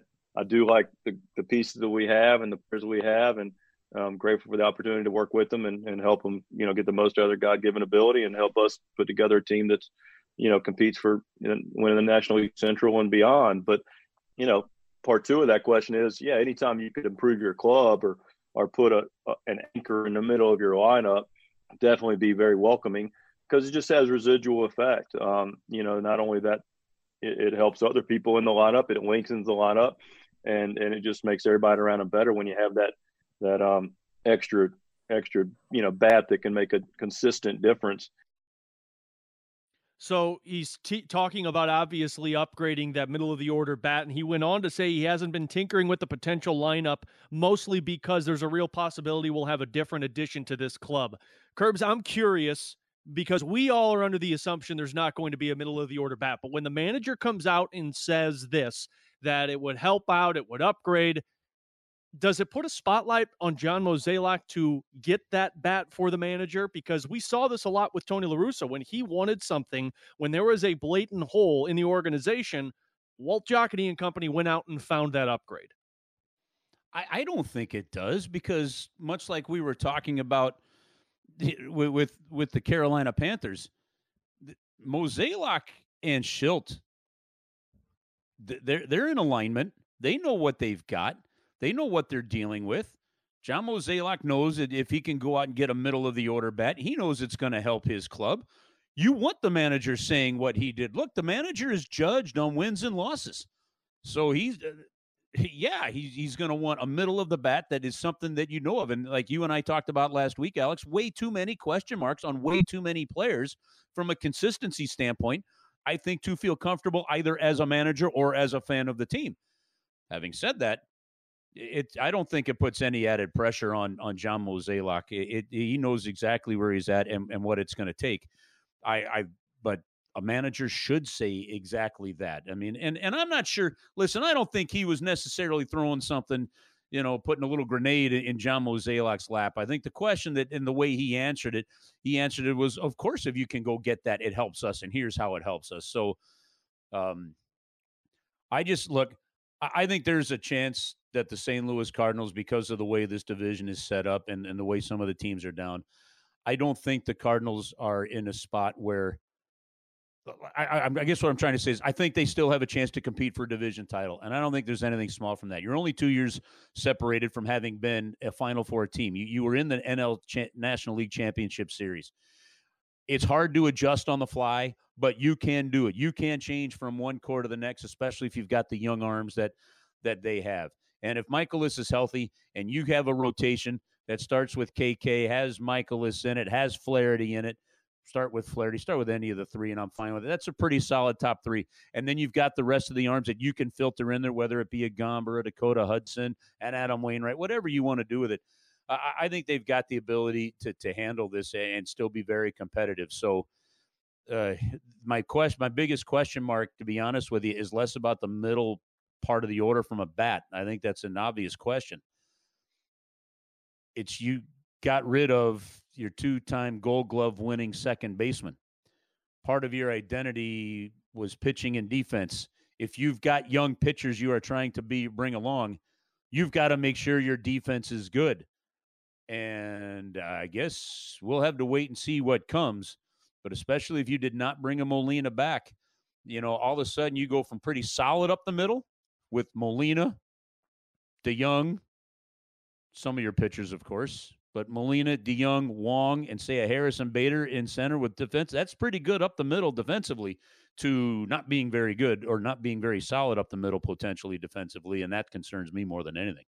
Well, and I, I, think that's why we've heard John Mozeliak state that they're going to leave that door open for Kolten Wong. It, we, it's hard for us to believe that that would happen and bring him back, but uh, at least that's where they're going with it in terms of trying to keep the door open for a young player like that because their identity is defense, and I don't think there's any question that he upgrades the defense no matter what. Okay, but let me let me throw another scenario at you, just just for the sake of throwing an argument your way. Okay, they made a business decision with Kolten Wong. They made a business decision based on and and I don't know that I'm a fan of this decision that they made, okay? I believe in keeping your homegrown talent, especially when he's developed the way he has. All right? But do they have a different option that maybe brings a different bat? I don't know. The reality of it is this: why can't you circle back with Kolten Wong? What if the market for what? What if I mean, look, this is the issue with with the markets right now uh, across some of these sports and COVID, Alex I haven't seen Kolten Wong sign yet. Have you? Nope. I mean, he's been available.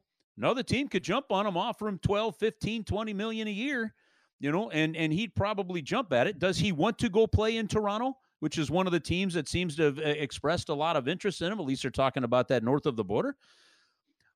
Once you know a little bit more of the situation you're going to be dealing with this year, you could actually circle back with Kolten Wong and you could offer him a contract of, of, of X number of years. You actually could change the terms of a contract that allows you to bring him back, that allows you to pay him a certain amount this year, and even give him more once you know the finances are back on track. I, I'm not saying it's likely. It's very unlikely that when teams do this and put a guy on waivers or don't sign him or don't offer or decline the option, it's unlikely that they stay with the franchise.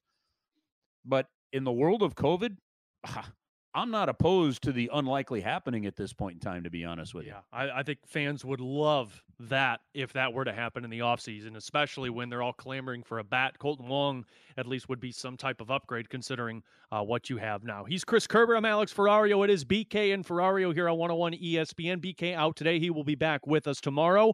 We will get into the junk drawer next, including a Christmas nightmare that nobody wants. We'll touch on that next year on 101 ESPN.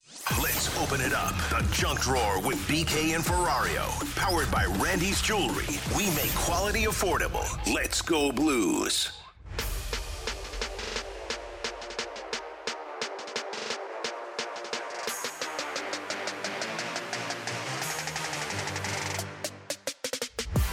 Time to open up the junk drawer here on 101 ESPN. Of course, it is BK and Ferrario. No BK today. Chris Kerber sitting in for Brandon Kiley.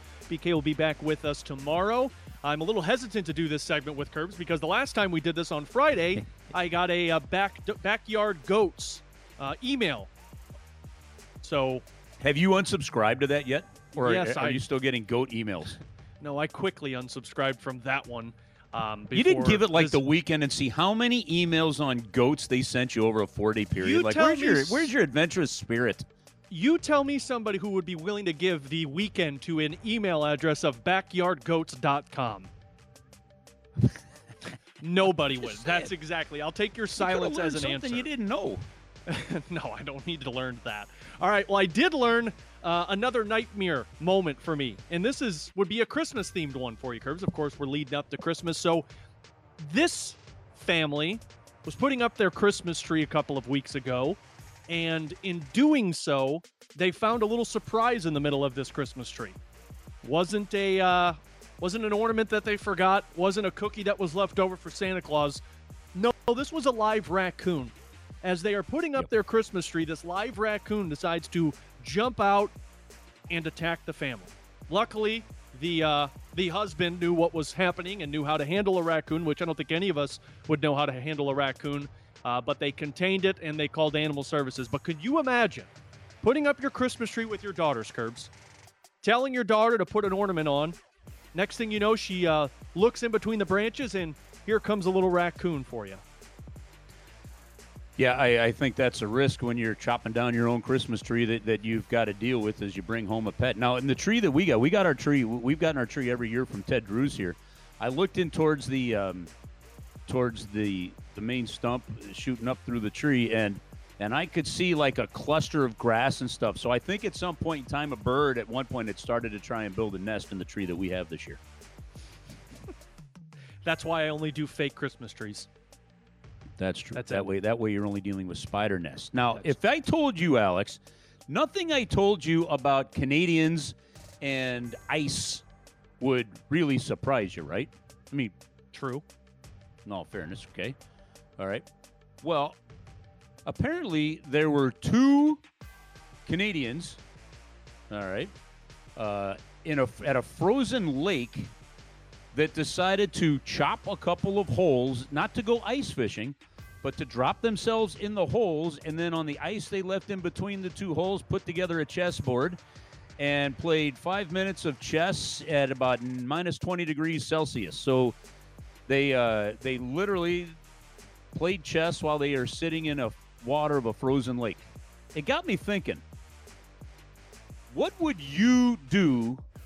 What what game if, if somebody said you have to play a game while sitting in a frozen lake what game would you choose? Do I have to finish? Do I have to complete the game before I can leave the ice, leave the frozen water? Yeah, the one thing I couldn't find out is if they actually completed the game, but part of it does look like they got pretty far o- over the course of it. Sure, you got to complete I- the game. Twister, because then I would I would just lose immediately and then get out. Right? I'd have bet my money you'd have said Chutes and Ladders. I was gonna say I don't know how to Connect play Four. Chutes and Ladders. See, Connect Four is a good one. Connect, Connect, Four is a Connect good Fours one. are pretty good. One. but gonna yeah, play- no, there is a video here. Uh, th- th- there is a video here of these two guys sitting in, and, and it just goes to show you that the Canadians who are so nice and so. By the way, by the way, with as nice as Canadians are, okay, what the hell happened to their geese? Like What the hell like, I happened to the moose too? Well, okay. I mean, they, they, they got those big antlers. They, they, they could cause some damage. But but seriously, like sometimes those Canadian geese are mean. Like I, I think what happened is somewhere along the way, something happened and something got a curse where they decided to funnel all their negative energy through their Canadian geese and then they send them over the border. Maybe that's why Canadians are so nice because they don't want to deal with the geese, so they have to be nice to offset the geese anger. Right? Boy, that could be. Boy, sometimes those geese get pissed off. They are. T-Bone, what do you got for us on the junk drawer today? All right. Well, speaking of animals, uh, in Oregon, the sheriff's deputy they were investigating a report of a cheetah on the loose near the Oregon Zoo. Uh, they discovered the report the escaped animal is actually a stuffed animal, so it, it didn't really escape. And I'm looking at this photo, guys. I'm telling you, that doesn't look like a real cheetah. I don't know how anybody fell for this. Okay, that's an incredible prank phone call that somebody pulled off. Now, don't pull off prank phone calls with police because we all know how Well, that's how long going to go pot about. been legal up there? Fair question. Fair question. That if You know, somebody saw yeah. their stuffed animal and thought that that bad boy was was real, Yeah, I want I want a blood test. I want blood tests. Can you imagine that phone call though? Just saying, "Hey, yeah, yeah, there's, there's a cheetah on the loose," and then they find the stuffed animal of uh, of interest. Yeah, they're all going to jail. You guys better hurry. This cheetah hasn't moved in 10 minutes. This cheetah, this cheetah's been stalking good. me for the last 15 minutes. Yeah, they they they, they put a and they put a live webcam on it. Oh my god. Weed can do some some wild things, wild things. So I have heard. He's Chris Kerber. He's Tanner Hendrickson. I'm Alex Ferrario. It is BK and Ferrario here on 101 ESPN. We're going to take a break, and when we come back, we're going to go to the international side. Jamie Reed, who is a radio analyst for the Fulham Football Club, is going to join us to talk a little bit about the international side because I know they have a lot of fans in the building. And of course, Curbs is going to nerd out a little bit with some Fulham soccer to get into. So we'll touch on that next year on BK and Ferrario on 101 ESPN. Back in on BK and Ferrario here on 101 ESPN. Alex Ferrario with you, along with the voice of the Blues, Chris Kerber. He is sitting in for BK. BK will be back with us tomorrow.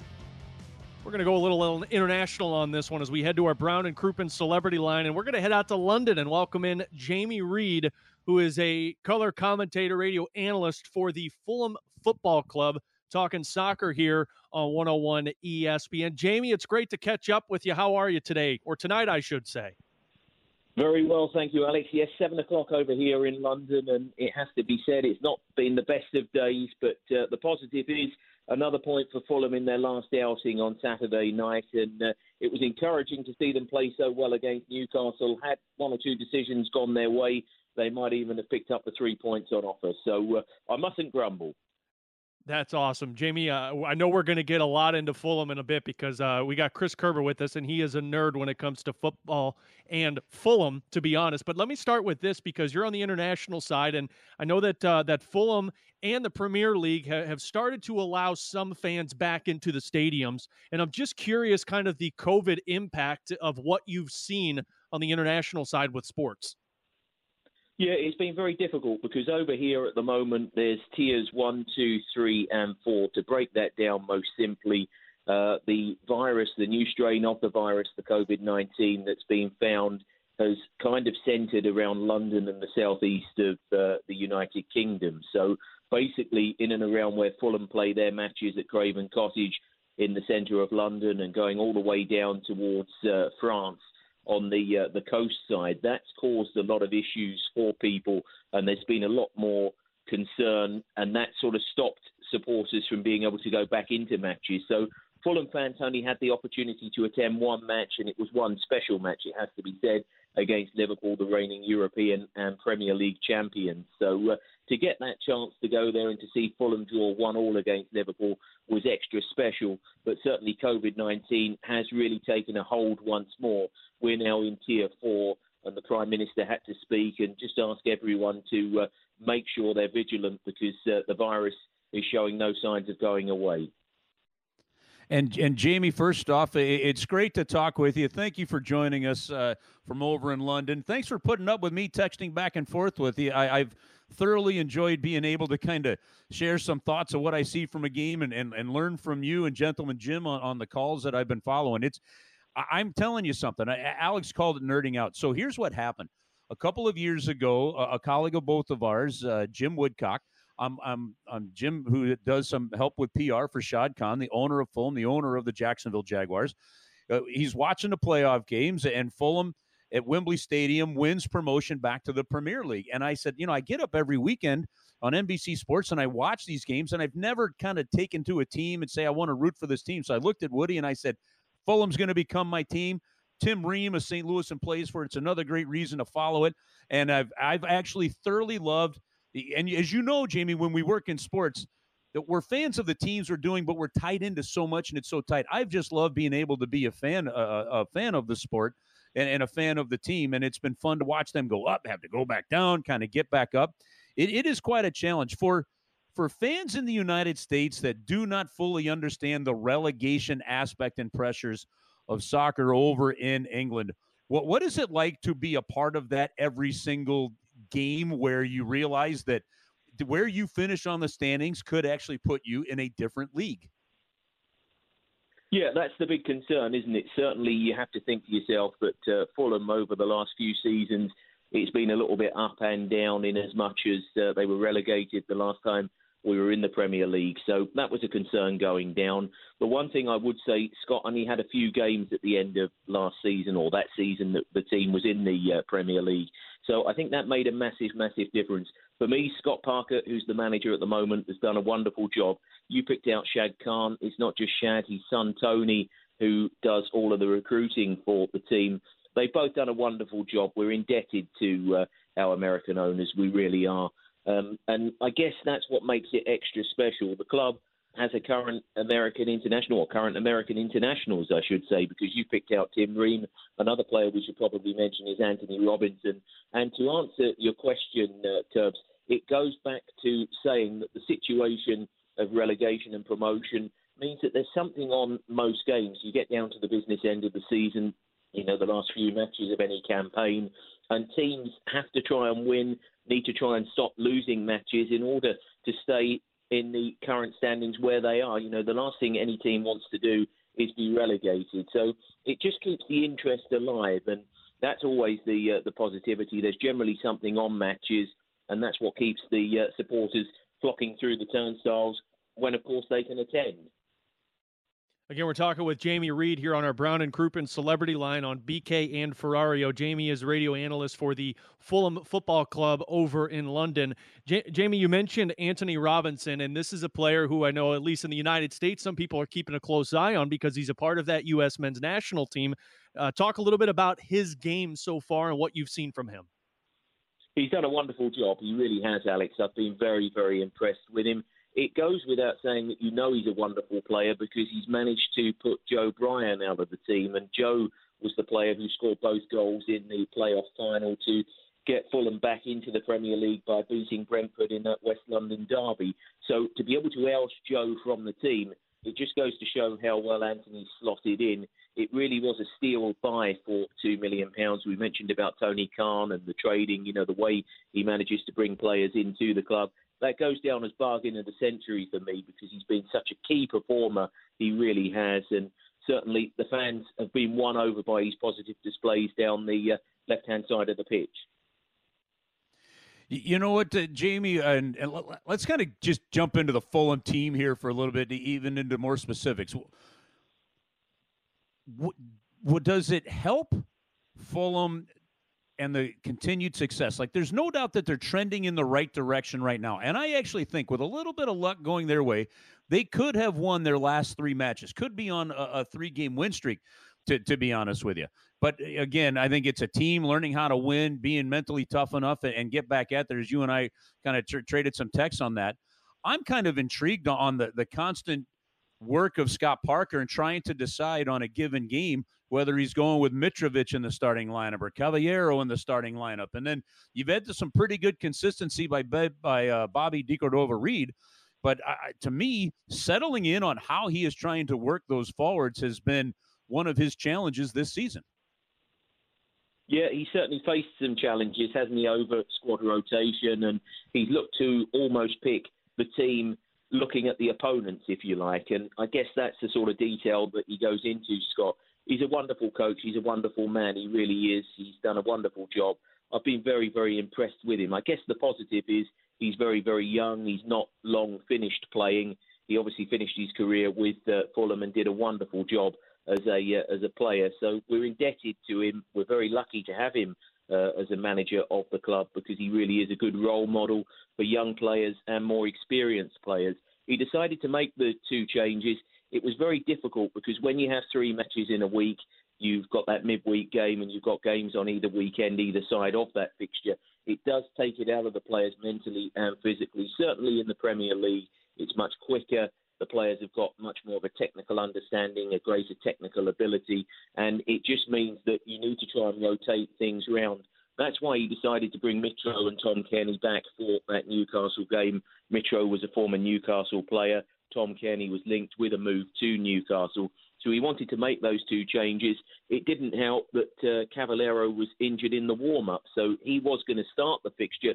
Bobby would have been on the bench, but he had to make that late change when there was the injury to Cavaleiro. So I guess the positive from that regard is that there is a good playing squad, and it just means that uh, he's able to chop and change the team as he feels right to uh, to hopefully win as many football matches. But to answer your point and what you mentioned about the uh, the team potentially being on that three game winning streak, there's absolutely no reason why that shouldn't have happened. And unfortunately, one or two refereeing decisions went against the team, but that can happen in any match you know, I, I, look at the defensive side, and, and we've mentioned Tim Ream, who who's a big Blues fan, by the way, folks, too, and a good friend of Pat Maroon's, and he followed the Blues through their Stanley Cup championship heavily in, in 2019. Unfortunately, I think the, the acquisition and, and getting Joachim Andersen on loan has impacted Tim's playing time. But having said that, having said that, is there a bigger acquisition in terms of what has helped Fulham settle their play down and become more consistent than the one of Joachim Andersen and how good he has been for the club? He's been absolutely fantastic. He really has. Has when you consider he's a young man, he's worn the captain's armband, and he's only just signed for the club. When he arrived, he got injured in training, and that obviously made it difficult for him because it hampered his playing time at the start. But he's a wonderful player. He's a wonderful man, and I guess it helps when you come to a new club when there are people around who really want you to settle in. And I can't think of any nicer person in professional sport who I've had the opportunity to work with than Tim Ream. He really is a wonderful talisman for the game of football. And not only is he great with the young players, he's good with the more experienced players. And even though he's out of the side at the moment, there's nobody giving more to the team cause. So Fulham really are so so fortunate to uh, to have somebody like him who's prepared to share his experience, offer his wisdom. Very beneficial to have somebody like that in the playing group. Hey Jamie, uh, before we let you go, I got I have to ask you for, on the MLS perspective, from the Premier League perspective. Of course, in St. Louis, a lot of fans excited about St. Louis City SC coming in a couple of years. Uh, what's the Premier League perspective on the uh, on the MLS and just that expansion? I think it's absolutely wonderful. It really is. And we get the opportunity. I mean, you know, you talk about being able to watch the Premier League. We're very, very fortunate that uh, Sky Sports over here in the UK uh, have picked up a lot of your matches. So we get the chance to, uh, to watch games in the evening. And it's great that uh, we can sort of see the players. And there's been players that have played in the Championship over here and have played in the uh, the Premier League.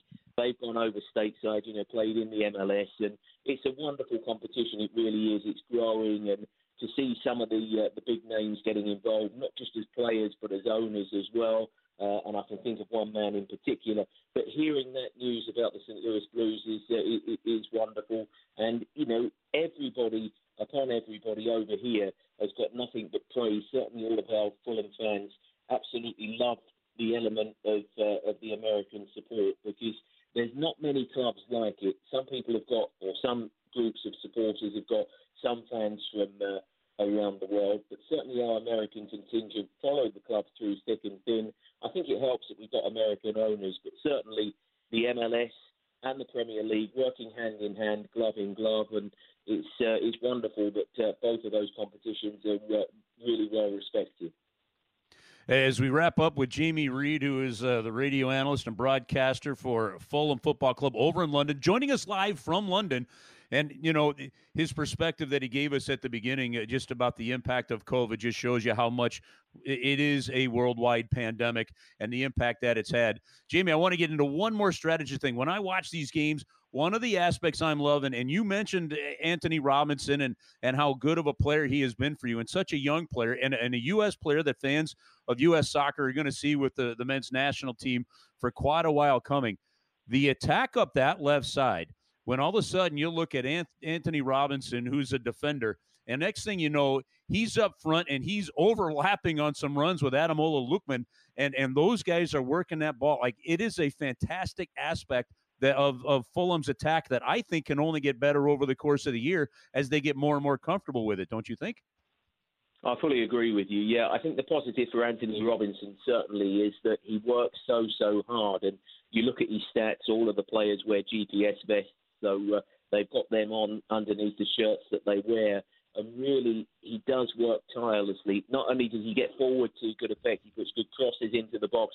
He then manages not to negate his defensive duties. So he really is the archetypal attacking mid, or attacking defender rather, who gets forward almost like a wing back, if you like. He offers both roles to uh, such good effect, and certainly you have to say that uh, you're well looked after with uh, with somebody of his quality. He's done a wonderful job for Fulham, and I'm sure that he'll excel on the uh, the international stage too. Jamie, thanks for being so kind and, and giving us some time today. Uh, love talking with you. Uh, I appreciate the, the communication with you uh, over the last year or so. It's been it's been a real treat for me personally and fun as a fan of your football club there. And uh, we will definitely do this again. But thank you so much for joining us live from London and uh, have yourself a, a, terrific holiday season. Merry Christmas to you as the father of a couple of. Of, uh, of young daughters over there. It's such a special time with them. So enjoy it very much and continued success. It's been wonderful chatting to you both. Anytime, please bear me in mind. Curbs, Alex, thank you very much indeed. And Merry Christmas to, uh, to everyone over on your side, we wish you the uh, the very best of luck moving forward, and let's hope that the world soon becomes a much safer place. I uh, hope that it will, and I believe that it will too. Jamie, thank you. All the best, my man, and uh, good luck as the season moves on. Thank you very much. Cheers, guys. Thank you. That's awesome. Jamie Reed joining us, radio analyst on the Fulham Football Club over in London. And Curbs, now I want to uh, now I want to pick up his uh, his accent every time I talk. Okay, well, listen, one of the fun things for me is obviously just listening to the broadcasters, the words they use and how they do it. And they've got a terrific, they've got a terrific broadcast team with Gentleman Jim, who's, I mean, he's kind of like our Mike Shannon, okay, and and then Jamie, who, who's who's excellent at what he does. And, and I'm listening to a game. I was, I had the, I had the game on my phone, streaming it, and I was listening to a game and uh, and at one point in time, they they came from behind, had the victory, and I think it was Gentleman Jim that says, uh, "If we can get this win, it'll all be."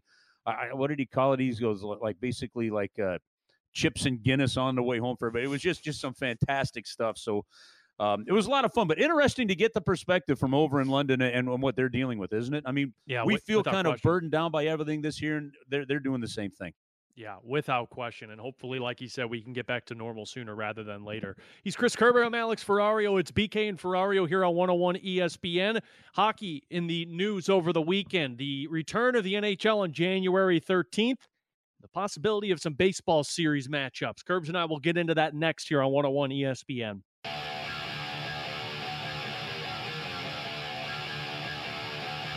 Big thanks to Jamie Reed of the Fulham Football Club over in London for hopping on with us. A lot of reaction Curbs on the Air Comfort Service text line 65780. Loving the English Premier League talk, the uh, soccer talk, of course. A lot of fans excited for that 2023 date when uh, the MLS comes to St. Louis. So a big thank you to Jamie Reed. And if you missed that interview, you can check it out after the show on the podcast, 101ESPN.com or wherever you get your podcasts from. Uh, just search BK and Ferrario Thank you to our friends over at I Promise. Don't forget, 2 o'clock today, Alexander Steen is having his uh, media availability, answering questions about his retirement and announcing his retirement last week. So Curbs, uh, Curbs and I will talk more about hockey here, but uh, you can hear Alexander Steen at the start of the fast lane uh, starting at 2 o'clock. But uh, of course, the NHL has announced that it is returning on January 13th. It's official. Uh, January 3rd is when training camps start. We talked to Craig Berube at 12 o'clock. Uh, talking about the Blues playing in this West Division with the California teams, Colorado, Vegas, Minnesota. Um, but Curbs, let's get into this a little bit because we didn't really have the opportunity to touch on this as much.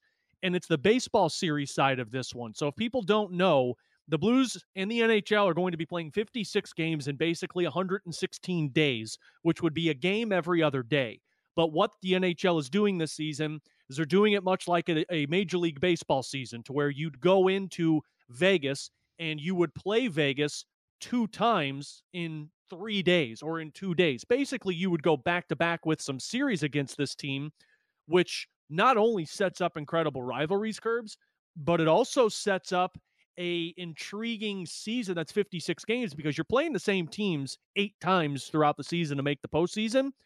So the challenges of of recognizing the team mentality that you're taking on is going to be huge for the coaching staff and the players. Yeah, there is so much to that, Alex, and I think. Listen, so the immediate reaction from fans, at least the vocal ones, um, and and probably the ones that are a little, you know, a little out there, uh, has kind of been, ah, we're not in the Central Division. Can't they read a map? To which I'd like to remind them that the uh, you know that that the Dallas Cowboys are in the NFC East. Okay, That's but true. you know, um, and the New York Mets and the St. Louis Cardinals used to be in the same division.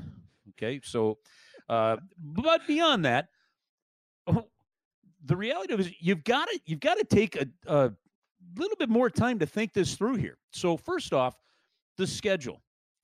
You're going into these cities and you are going to spend three to four days in each city. And if there's two days in between a set, you might spend a fifth day in one of these cities. All right. So so that that's the first thing you have to realize. In a conversation we had with Doug Armstrong, you know, he he looked at it like this. For well, first off, you talk to a guy like Ryan O'Reilly, and he says the longer flights don't bother us. You know, you know, it, to us that's bonding time. And if you Mm-hmm. really think about it, Alex, you know, some of the flights that that are going to happen, it's like some people were saying, wow, they've, they've got the worst, you know, travel of any team in the league. Really? So Vancouver to Montreal? I mean, that's, you know, that's, that's kind of like five and a half, six hours.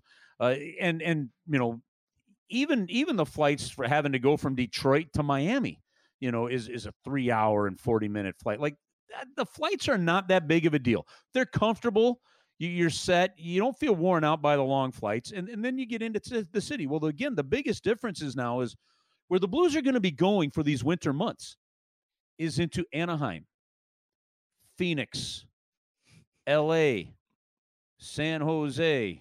I mean, even the scenery in Denver is fantastic, right?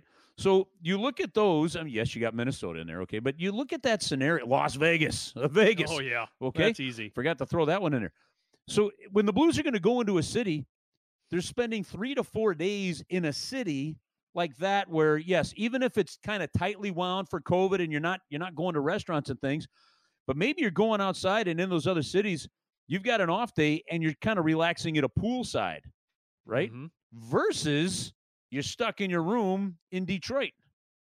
You know, as as as the lake effect snow is pounding you, you know, in, in Detroit, or you're in you're in Columbus dealing with the winter city. Like so, except for Minnesota, the Blues don't have that. I, I actually think, from a mental health aspect of getting through this, I think it's a benefit to the St. Louis Blues. And, and we Yeah. can get into the competitive aspect of playing better hockey, but just from that basic standpoint, I think it's better. Now, the the schedule part and playing those back to back, the two games in a city like we're talking about, dude, I'm telling you, Alex, that makes that makes travel in the NHL easier. Tom Me, who's been what a director of Cardinal baseball for 30 plus years, and a dear friend. eh, Tom traveled with us with, Blues hockey my my first five or six years in this league, and uh, and at the same time he was doing Cardinal baseball. He's he and and and and Danny Mack might even back this up too when you guys do the crossover uh, tomorrow with him. But the the reality of it is is baseball travel. Tom is saying is a lot easier than hockey travel. Yeah, we're not gone for two weeks at a time, and a ten day road trip is sometimes long and unusual. But we might over a six or seven day road trip be in four different cities and you're traveling a lot through the night and getting into one city playing and then flying to the next city getting in at one in the morning it's a different wear and tear i think the players might actually enjoy some of the travel this year because of that and it will make things a little bit easier not just safer but i also do think it will take mean the wear and tear on the bodies due to travel is eased just a little bit Well, and that's the other thing people are talking about it, and frankly complaining about is of course the matchups that the teams and kind of thinking the Blues got the raw end of the deal playing in the West. And, and I understand where they're coming from because yes, you do have, you know, the Nashville Predators and Chicago Blackhawks and Detroit Red Wings in the Central if you would have been playing there.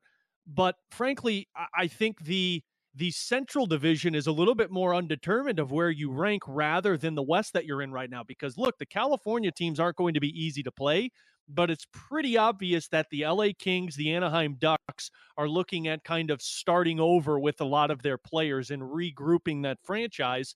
You have the Colorado Avalanche. You have the Vegas Golden Knights. And frankly, Curbs, Arizona and Minnesota are no, no easy tasks, in my opinion. But I love the idea of the Blues in this division because what do we know about the St. Louis Blues team under Craig Berube?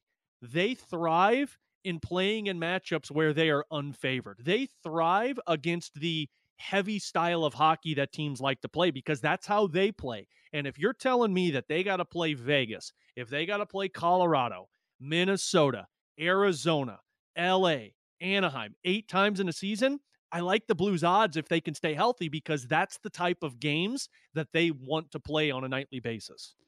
Alex, I look at the way these divisions break out, okay? And let's go back to the Central then, just to calm some people down a little bit. Again, remember, the top four teams in each division is how the playoffs are going to be. There's no wild card. It is just going to be the top four teams in the division. Now, quickly go to the East Boston, Buffalo, New Jersey, Islanders, Rangers, Philadelphia, Pittsburgh, Washington. Okay, so Washington, Pittsburgh, Philadelphia, Boston. Those are your top four teams. Not but those are the top four teams in the East. The Rangers knocking on. Oh, I'm sorry, the Islanders. I, apologize. The Islanders. you got, you got to look at that. Okay, so That's so gonna be the toughest So there's there's five top teams in there because there's a chance that Philadelphia could have won their division last year had that season played out. They and, and when we Right. talked to John Walton of the Washington Capitals, he thought that the Caps were going to get caught by the Flyers. Right? There's five. One of those five teams is missing the playoffs, and if Buffalo were to come out of nowhere in a shortened season, you know, or the Rangers. Because the Rangers are kind of trending in, in, in a better direction. Uh, I, I don't see it happening with New Jersey. But if one of those teams comes out of nowhere and has a great start, you could have two of those teams missing the playoffs. Now go to the Central. All right. So you, you want the Blues in the Central. Okay. Carolina. It's a tough team to play. And they, they become a playoff team. Okay. Chicago. Eh, Chicago's one of the weaker teams in that division, but you still are dealing with some superstars there. And if they figure out their goaltending in a shortened season can become a factor. Columbus, that, that team will smash you in the mouth like no other team hmm. in the league will. The Dallas Stars, they were just in the Stanley Cup final. Okay. Detroit, no doubt. Detroit may finish last in the league again this year, but they will wreak some havoc and, and, and be a spoiler. Florida trending the right direction with Joel Quenneville. Nashville, a playoff team, and then the Stanley Cup champion, Tampa Bay Lightning. Right. All right. There's going to be another good team or two, a team that should be in the playoffs in a normal year that's going to be missing in that division. You look in the West, and and your top teams are Vegas, St. Louis, Colorado, without a doubt. And then you've got to figure, okay, does Arizona trend in the right direction? Do they become that fourth team? Minnesota's probably going to struggle a little bit. San Jose's uh, got an identity crisis, trying to turn the corner on a dime for them. And then you've got Anaheim and LA. I still say look out for LA a little bit because with Jonathan Quick in goal, Drew Doughty still on defense, and some of their players, Kopitar, is still good. Like they might wreak a little bit of havoc. But I frankly like both the high end comp, excuse me, competition and kind of where some of those other teams are trending a lot better in the West than I do in the Central, to be honest with you. I think the Blues, I've said this, at, like you're going to get tired of it. I'm going to sound like a broken record. I think the Blues are in a really good spot being put in the Western uh, Division here. Yeah. I can't wait for it. There's so many storylines, like you've mentioned, Curbs, and you and I have been kind of nerding out, as I like to say in the breaks with this. But January 13th, it gets underway. We don't have the schedule yet, but I would imagine you'll see some sort of schedule uh, this week in the NHL for all of the teams. But you'll hear all of that action here on 101 ESPN. Curbs and Joey on the call, and I'll be hosting pre and post game shows. And again, reminder Alexander Steen, uh, he's talking about his retirement at 2 o'clock, and you'll hear that on the fast lane today at 101 or at 2 o'clock here on 101 ESPN. Let's play a game of in or out before we get to the crossover. Two options. Well, one option. Are you in or you out on it? Curbs and I will do that next here on 101 ESPN.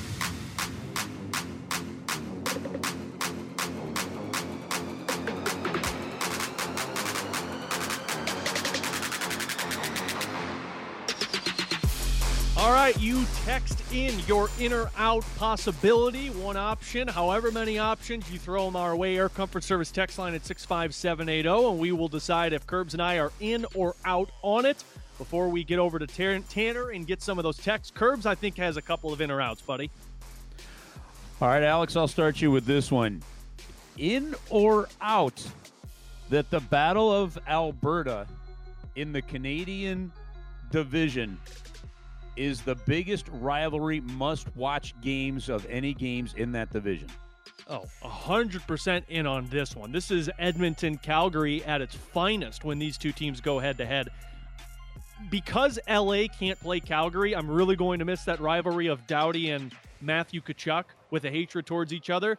But look, if you pay any attention to this style of hockey, this is what everyone wants, Curbs, right? Like the, the Battle of Alberta is old school 90s Chuck Norris division hockey. Like it is it is Kelly Chase, Tony Twist going after it old school hockey. So I am in on this. This will be the most fascinating matchup all season long because the Canadian vision, there's only 7 of them.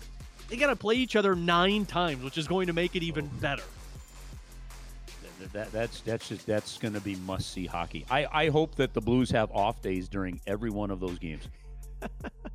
I agree with that one. That one is going to be so much fun. Tanner, what do you got for us on the in or out with the Air Comfort Service text line 65780, buddy? From the 618, in or out, no Trevor Lawrence. Sam Darnold is your Jets starting quarterback next year. Uh, I'm out uh, on that Be- because look, even if even if you don't have that first overall pick, you're going to get the second overall pick because you're not. I mean, that you're one of the worst two teams in the division, even if Jacksonville's better than you. And right now, I know there's not a lot of direction for the Jets Curbs, but Justin Fields, in my opinion, is better than Sam Darnold to run a franchise with. So I'm out on that because I don't think you could do. I don't think you could go with Sam Darnold unless you don't have a top two pick. Uh, I'm I'm going to be in on that one, and the reason is is what I stated earlier in the show. You're not 0 13 just because of your quarterback. There, there's so many. It's it's just not. That's just if it, if you were 0 13 because of your quarterback, okay, then you're firing the head coach for playing that quarterback. Your backup has to be better. All right, so. Uh, I, I think if they miss out on them, I think that you go ahead and you let Sam Darnold play while you fix the other issues. So when you do put in who could be your new quarterback, mean, don't forget they wasted a third overall pick on him, right? if you do get who could be your new quarterback, he doesn't end up getting shell shocked because the rest of your team isn't very good either. Third overall pick with Sam Darnold hurts, I'm sure, just as much as the uh, the Mitch Trubisky pick by the Chicago Bears in that draft with uh, with uh, oof that that one still sings. All right, I've got one for you here, guys. All right, Alex, you ready for this? All right, are you in or out on the fact that the Cardinals should go ahead re-sign Yadier Molina and use him as the bridge to Ivan Herrera, the 20 year old prospect, and pretty much not worry about what the you and put put Knizner out there and see what you can get for him on the market. Yeah, I- I'm in on this. Um, look, if you don't have Yadier Molina back, I don't know how much it stunts Ivan Herrera's growth, but I would imagine it's going to stunt it a little bit because you don't have Yadi teaching him. Now, I- don't. They've compared Ivan Herrera to Yadier Molina in terms of the overall play from the catcher position. Um, you can't upgrade offensively with the money that the the Cardinals have talked about being able to spend this offseason. So the best option for this team, in my opinion, is re-signing Yadi so that you have two years of Yadi or Molina, which gives you the opportunity to let Ivan Herrera do one more season in the minors, and maybe that second year be in the minors and also be a backup to Yadier Molina. And yeah, find out what Andrew Knizner can get you on the market, much like Carson Kelly. From the 636, are you in or are you out? The Blues will be active at the trade deadline with the cap space created from Steen's retirement. I'm in. I, I'm absolutely in, and I'm going. I'm basing it on, on this philosophy. I think some of that cap space, by the way, is going to get used well before that. Okay, but and and I think you're going to have to. I, Alex, I just believe this. I we know how hard it is to put yourself in a championship window, and the Blues are in one. I think you mortgage some of the future to stay within that window with more sure bets now. In other words, if you know you are better off knowing exactly what you are going to get from a guy than go into too many games with too many question marks and unknowns. That's what the Cardinals have to do right now. Okay, they've, they've got to go in with these question marks to see what they have. Seeing what you have in one player, like a Jordan Kyrou, seeing what you have is one thing. But if you've got too many question marks, I don't think that that helps you and, and, and all that much, unless a lot of those question marks were to end positively, and history says they just don't. So I, I'm I'm all for that, and I, I'm in on that one. That that space will get used if there's a deal to help the team. I'm I'm out on it only because I don't think it's going to be at that trade deadline, Curbs. I feel like it's going to be before the season starts. You talked about it uh, Friday with us that look, you can't run this. You can't run this season on ifs and those ifs of is Jordan Kyrou going to be a top six forward? If Sammy Blais, Zach Sanford can take over that role. Look, if Mike Hoffman is out there and is interested in playing in St. Louis and is interested in doing so, that's not going to handcuff you salary wise.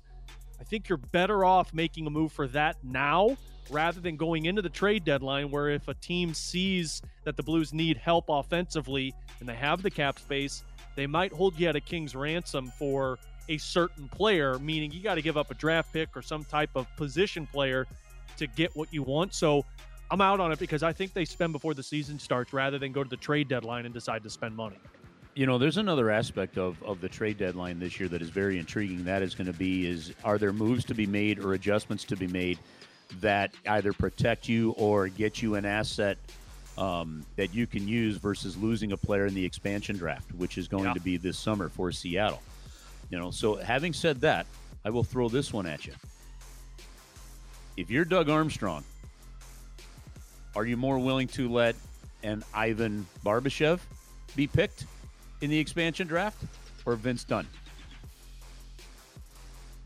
Well, that's a great question because Vince Dunn is an offensive producer defensively for you, but has still needs some work on the defensive side, which of course is a big stronghold for you. But we saw it in the postseason and we saw it last year in the bubble Curbs. If you don't have Ivan Barbashev, that's an identity crisis for the Blues because he brings you that identity on that fourth line. If it were me, I would rather lose Vince Dunn than an Ivan Barbashev. But I think Ivan Barbashev might cost you a little bit more money than what Vince Dunn will, at least for the controllable side of the future. So I have not asked this question of Doug Armstrong. I do know that his answer back when the expansion draft happened with Las Vegas was he was not willing to send McPhee a draft pick to not pick somebody Yeah. because he figures I'm already going to lose a good player, and obviously that was David Perron, somebody he wanted on this team because he went back and re-signed him, right?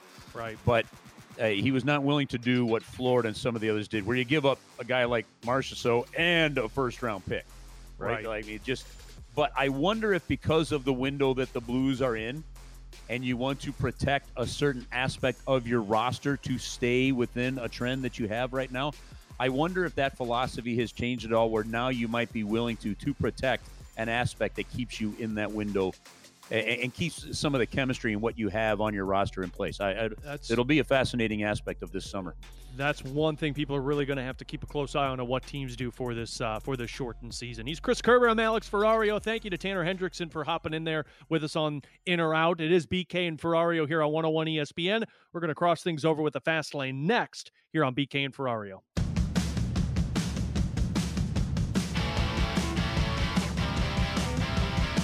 Crossing things over now with the fast lane, the former St. Louis Blues superstar defenseman Oh, Jamie baby. Rivers. That's right, baby. Anytime we can throw that superstar out there, uh, we get the opportunity to. Hey, by the way, just to make sure people are listening, uh, we've been saying today Alexander Steen is addressing the media. It is tomorrow that Alexander Steen is addressing the media. I'm just making sure everyone stays on top of their toes. Uh, so uh, now we know. Nope, I screwed that up So- with you, buddy. Well, literally, I think everyone screwed that up. We saw the email and we were I'm all just blame excited to hear from Steen. I'll I blame actually. Tanner. That's what we do, Jamie. T-Bone, you can't. Well, you guys can't Wow. just blame Tanner. Yeah. I, I No, would I would not We- do that. I, I wouldn't blame Tanner. I, I'm already disappointed in him that somehow he's saying uh, he's a he's an LA Rams fan. That's the oh team he chose. I know. So I got an issue with that, but I wouldn't blame him on this one. This one this one got past the goalie on all of us. Thanks, Curbs. He's a Hey. good young man. He'll learn, Curbs. Now, you, come on. We try to take him under our wing, and hopefully, you know, when he matures a little bit, he'll figure it out. Hey, I only graduated yesterday, technically. DJ Hey, Dirty Elbows will figure it all Thank out. you. Hey, Jamie, uh, Christmas came early for Curbs and I yesterday. I would imagine it came early for you as well, finding out January 13th is when hockey is officially back, man. Uh, I don't care that they're in the West. I don't care that they may be playing at 9.30 at night. Honestly, I just want hockey back. Well, it's fine for me. I don't sleep very much anyway, so it's uh, it fits right into my true. wheelhouse. And in fact, at my house, the later it is, the better it is. That means the kids are all in bed. So if they want to have some midnight starts for me, and just fine. I know that'll be unpopular with some of the listeners, but no. To your point, Alex. Yeah, hockey's back on, and we all had a pretty good feeling this is the way it was going to work out. But as we've seen before, with well, we'll call it collective collective bargaining well, topics, anyways. Uh, things can go sideways, but the NHL, again, to their credit, has done a great job of one. We didn't really hear much about it. There were a couple of little rumblings here and there, but for the most part, we didn't hear about it until they had good news to tell us. And you know that coming out yesterday, and yeah, I'm excited. I'm excited for the NHL to get going. The players are chomping at the bit to get back on the ice for real. And I know the Blues have a bone to pick with the rest of the NHL right now. They're not happy the way things ended for them last year.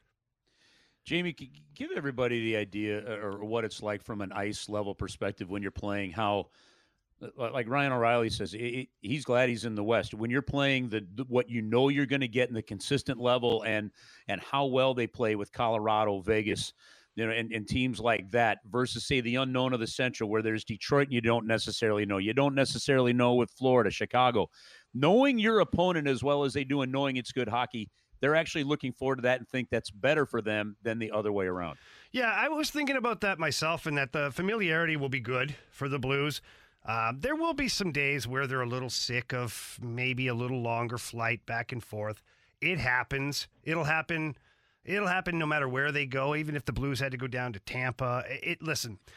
No matter how you slice it, this was going to be a unique season again for the NHL, and I do think that knowing the teams you're playing against more so than some of the unknowns, even even though you'd get to know them pretty quickly in a seven or eight game series throughout that season, this bodes well for the Blues. They're a big, heavy team. They like playing in that West Division, and I think it's going to be a lot of fun to watch. Yeah, well, we're excited for it, Jamie. We're also excited for the fast lane coming up today from 2 to 6 o'clock. What do you guys got today?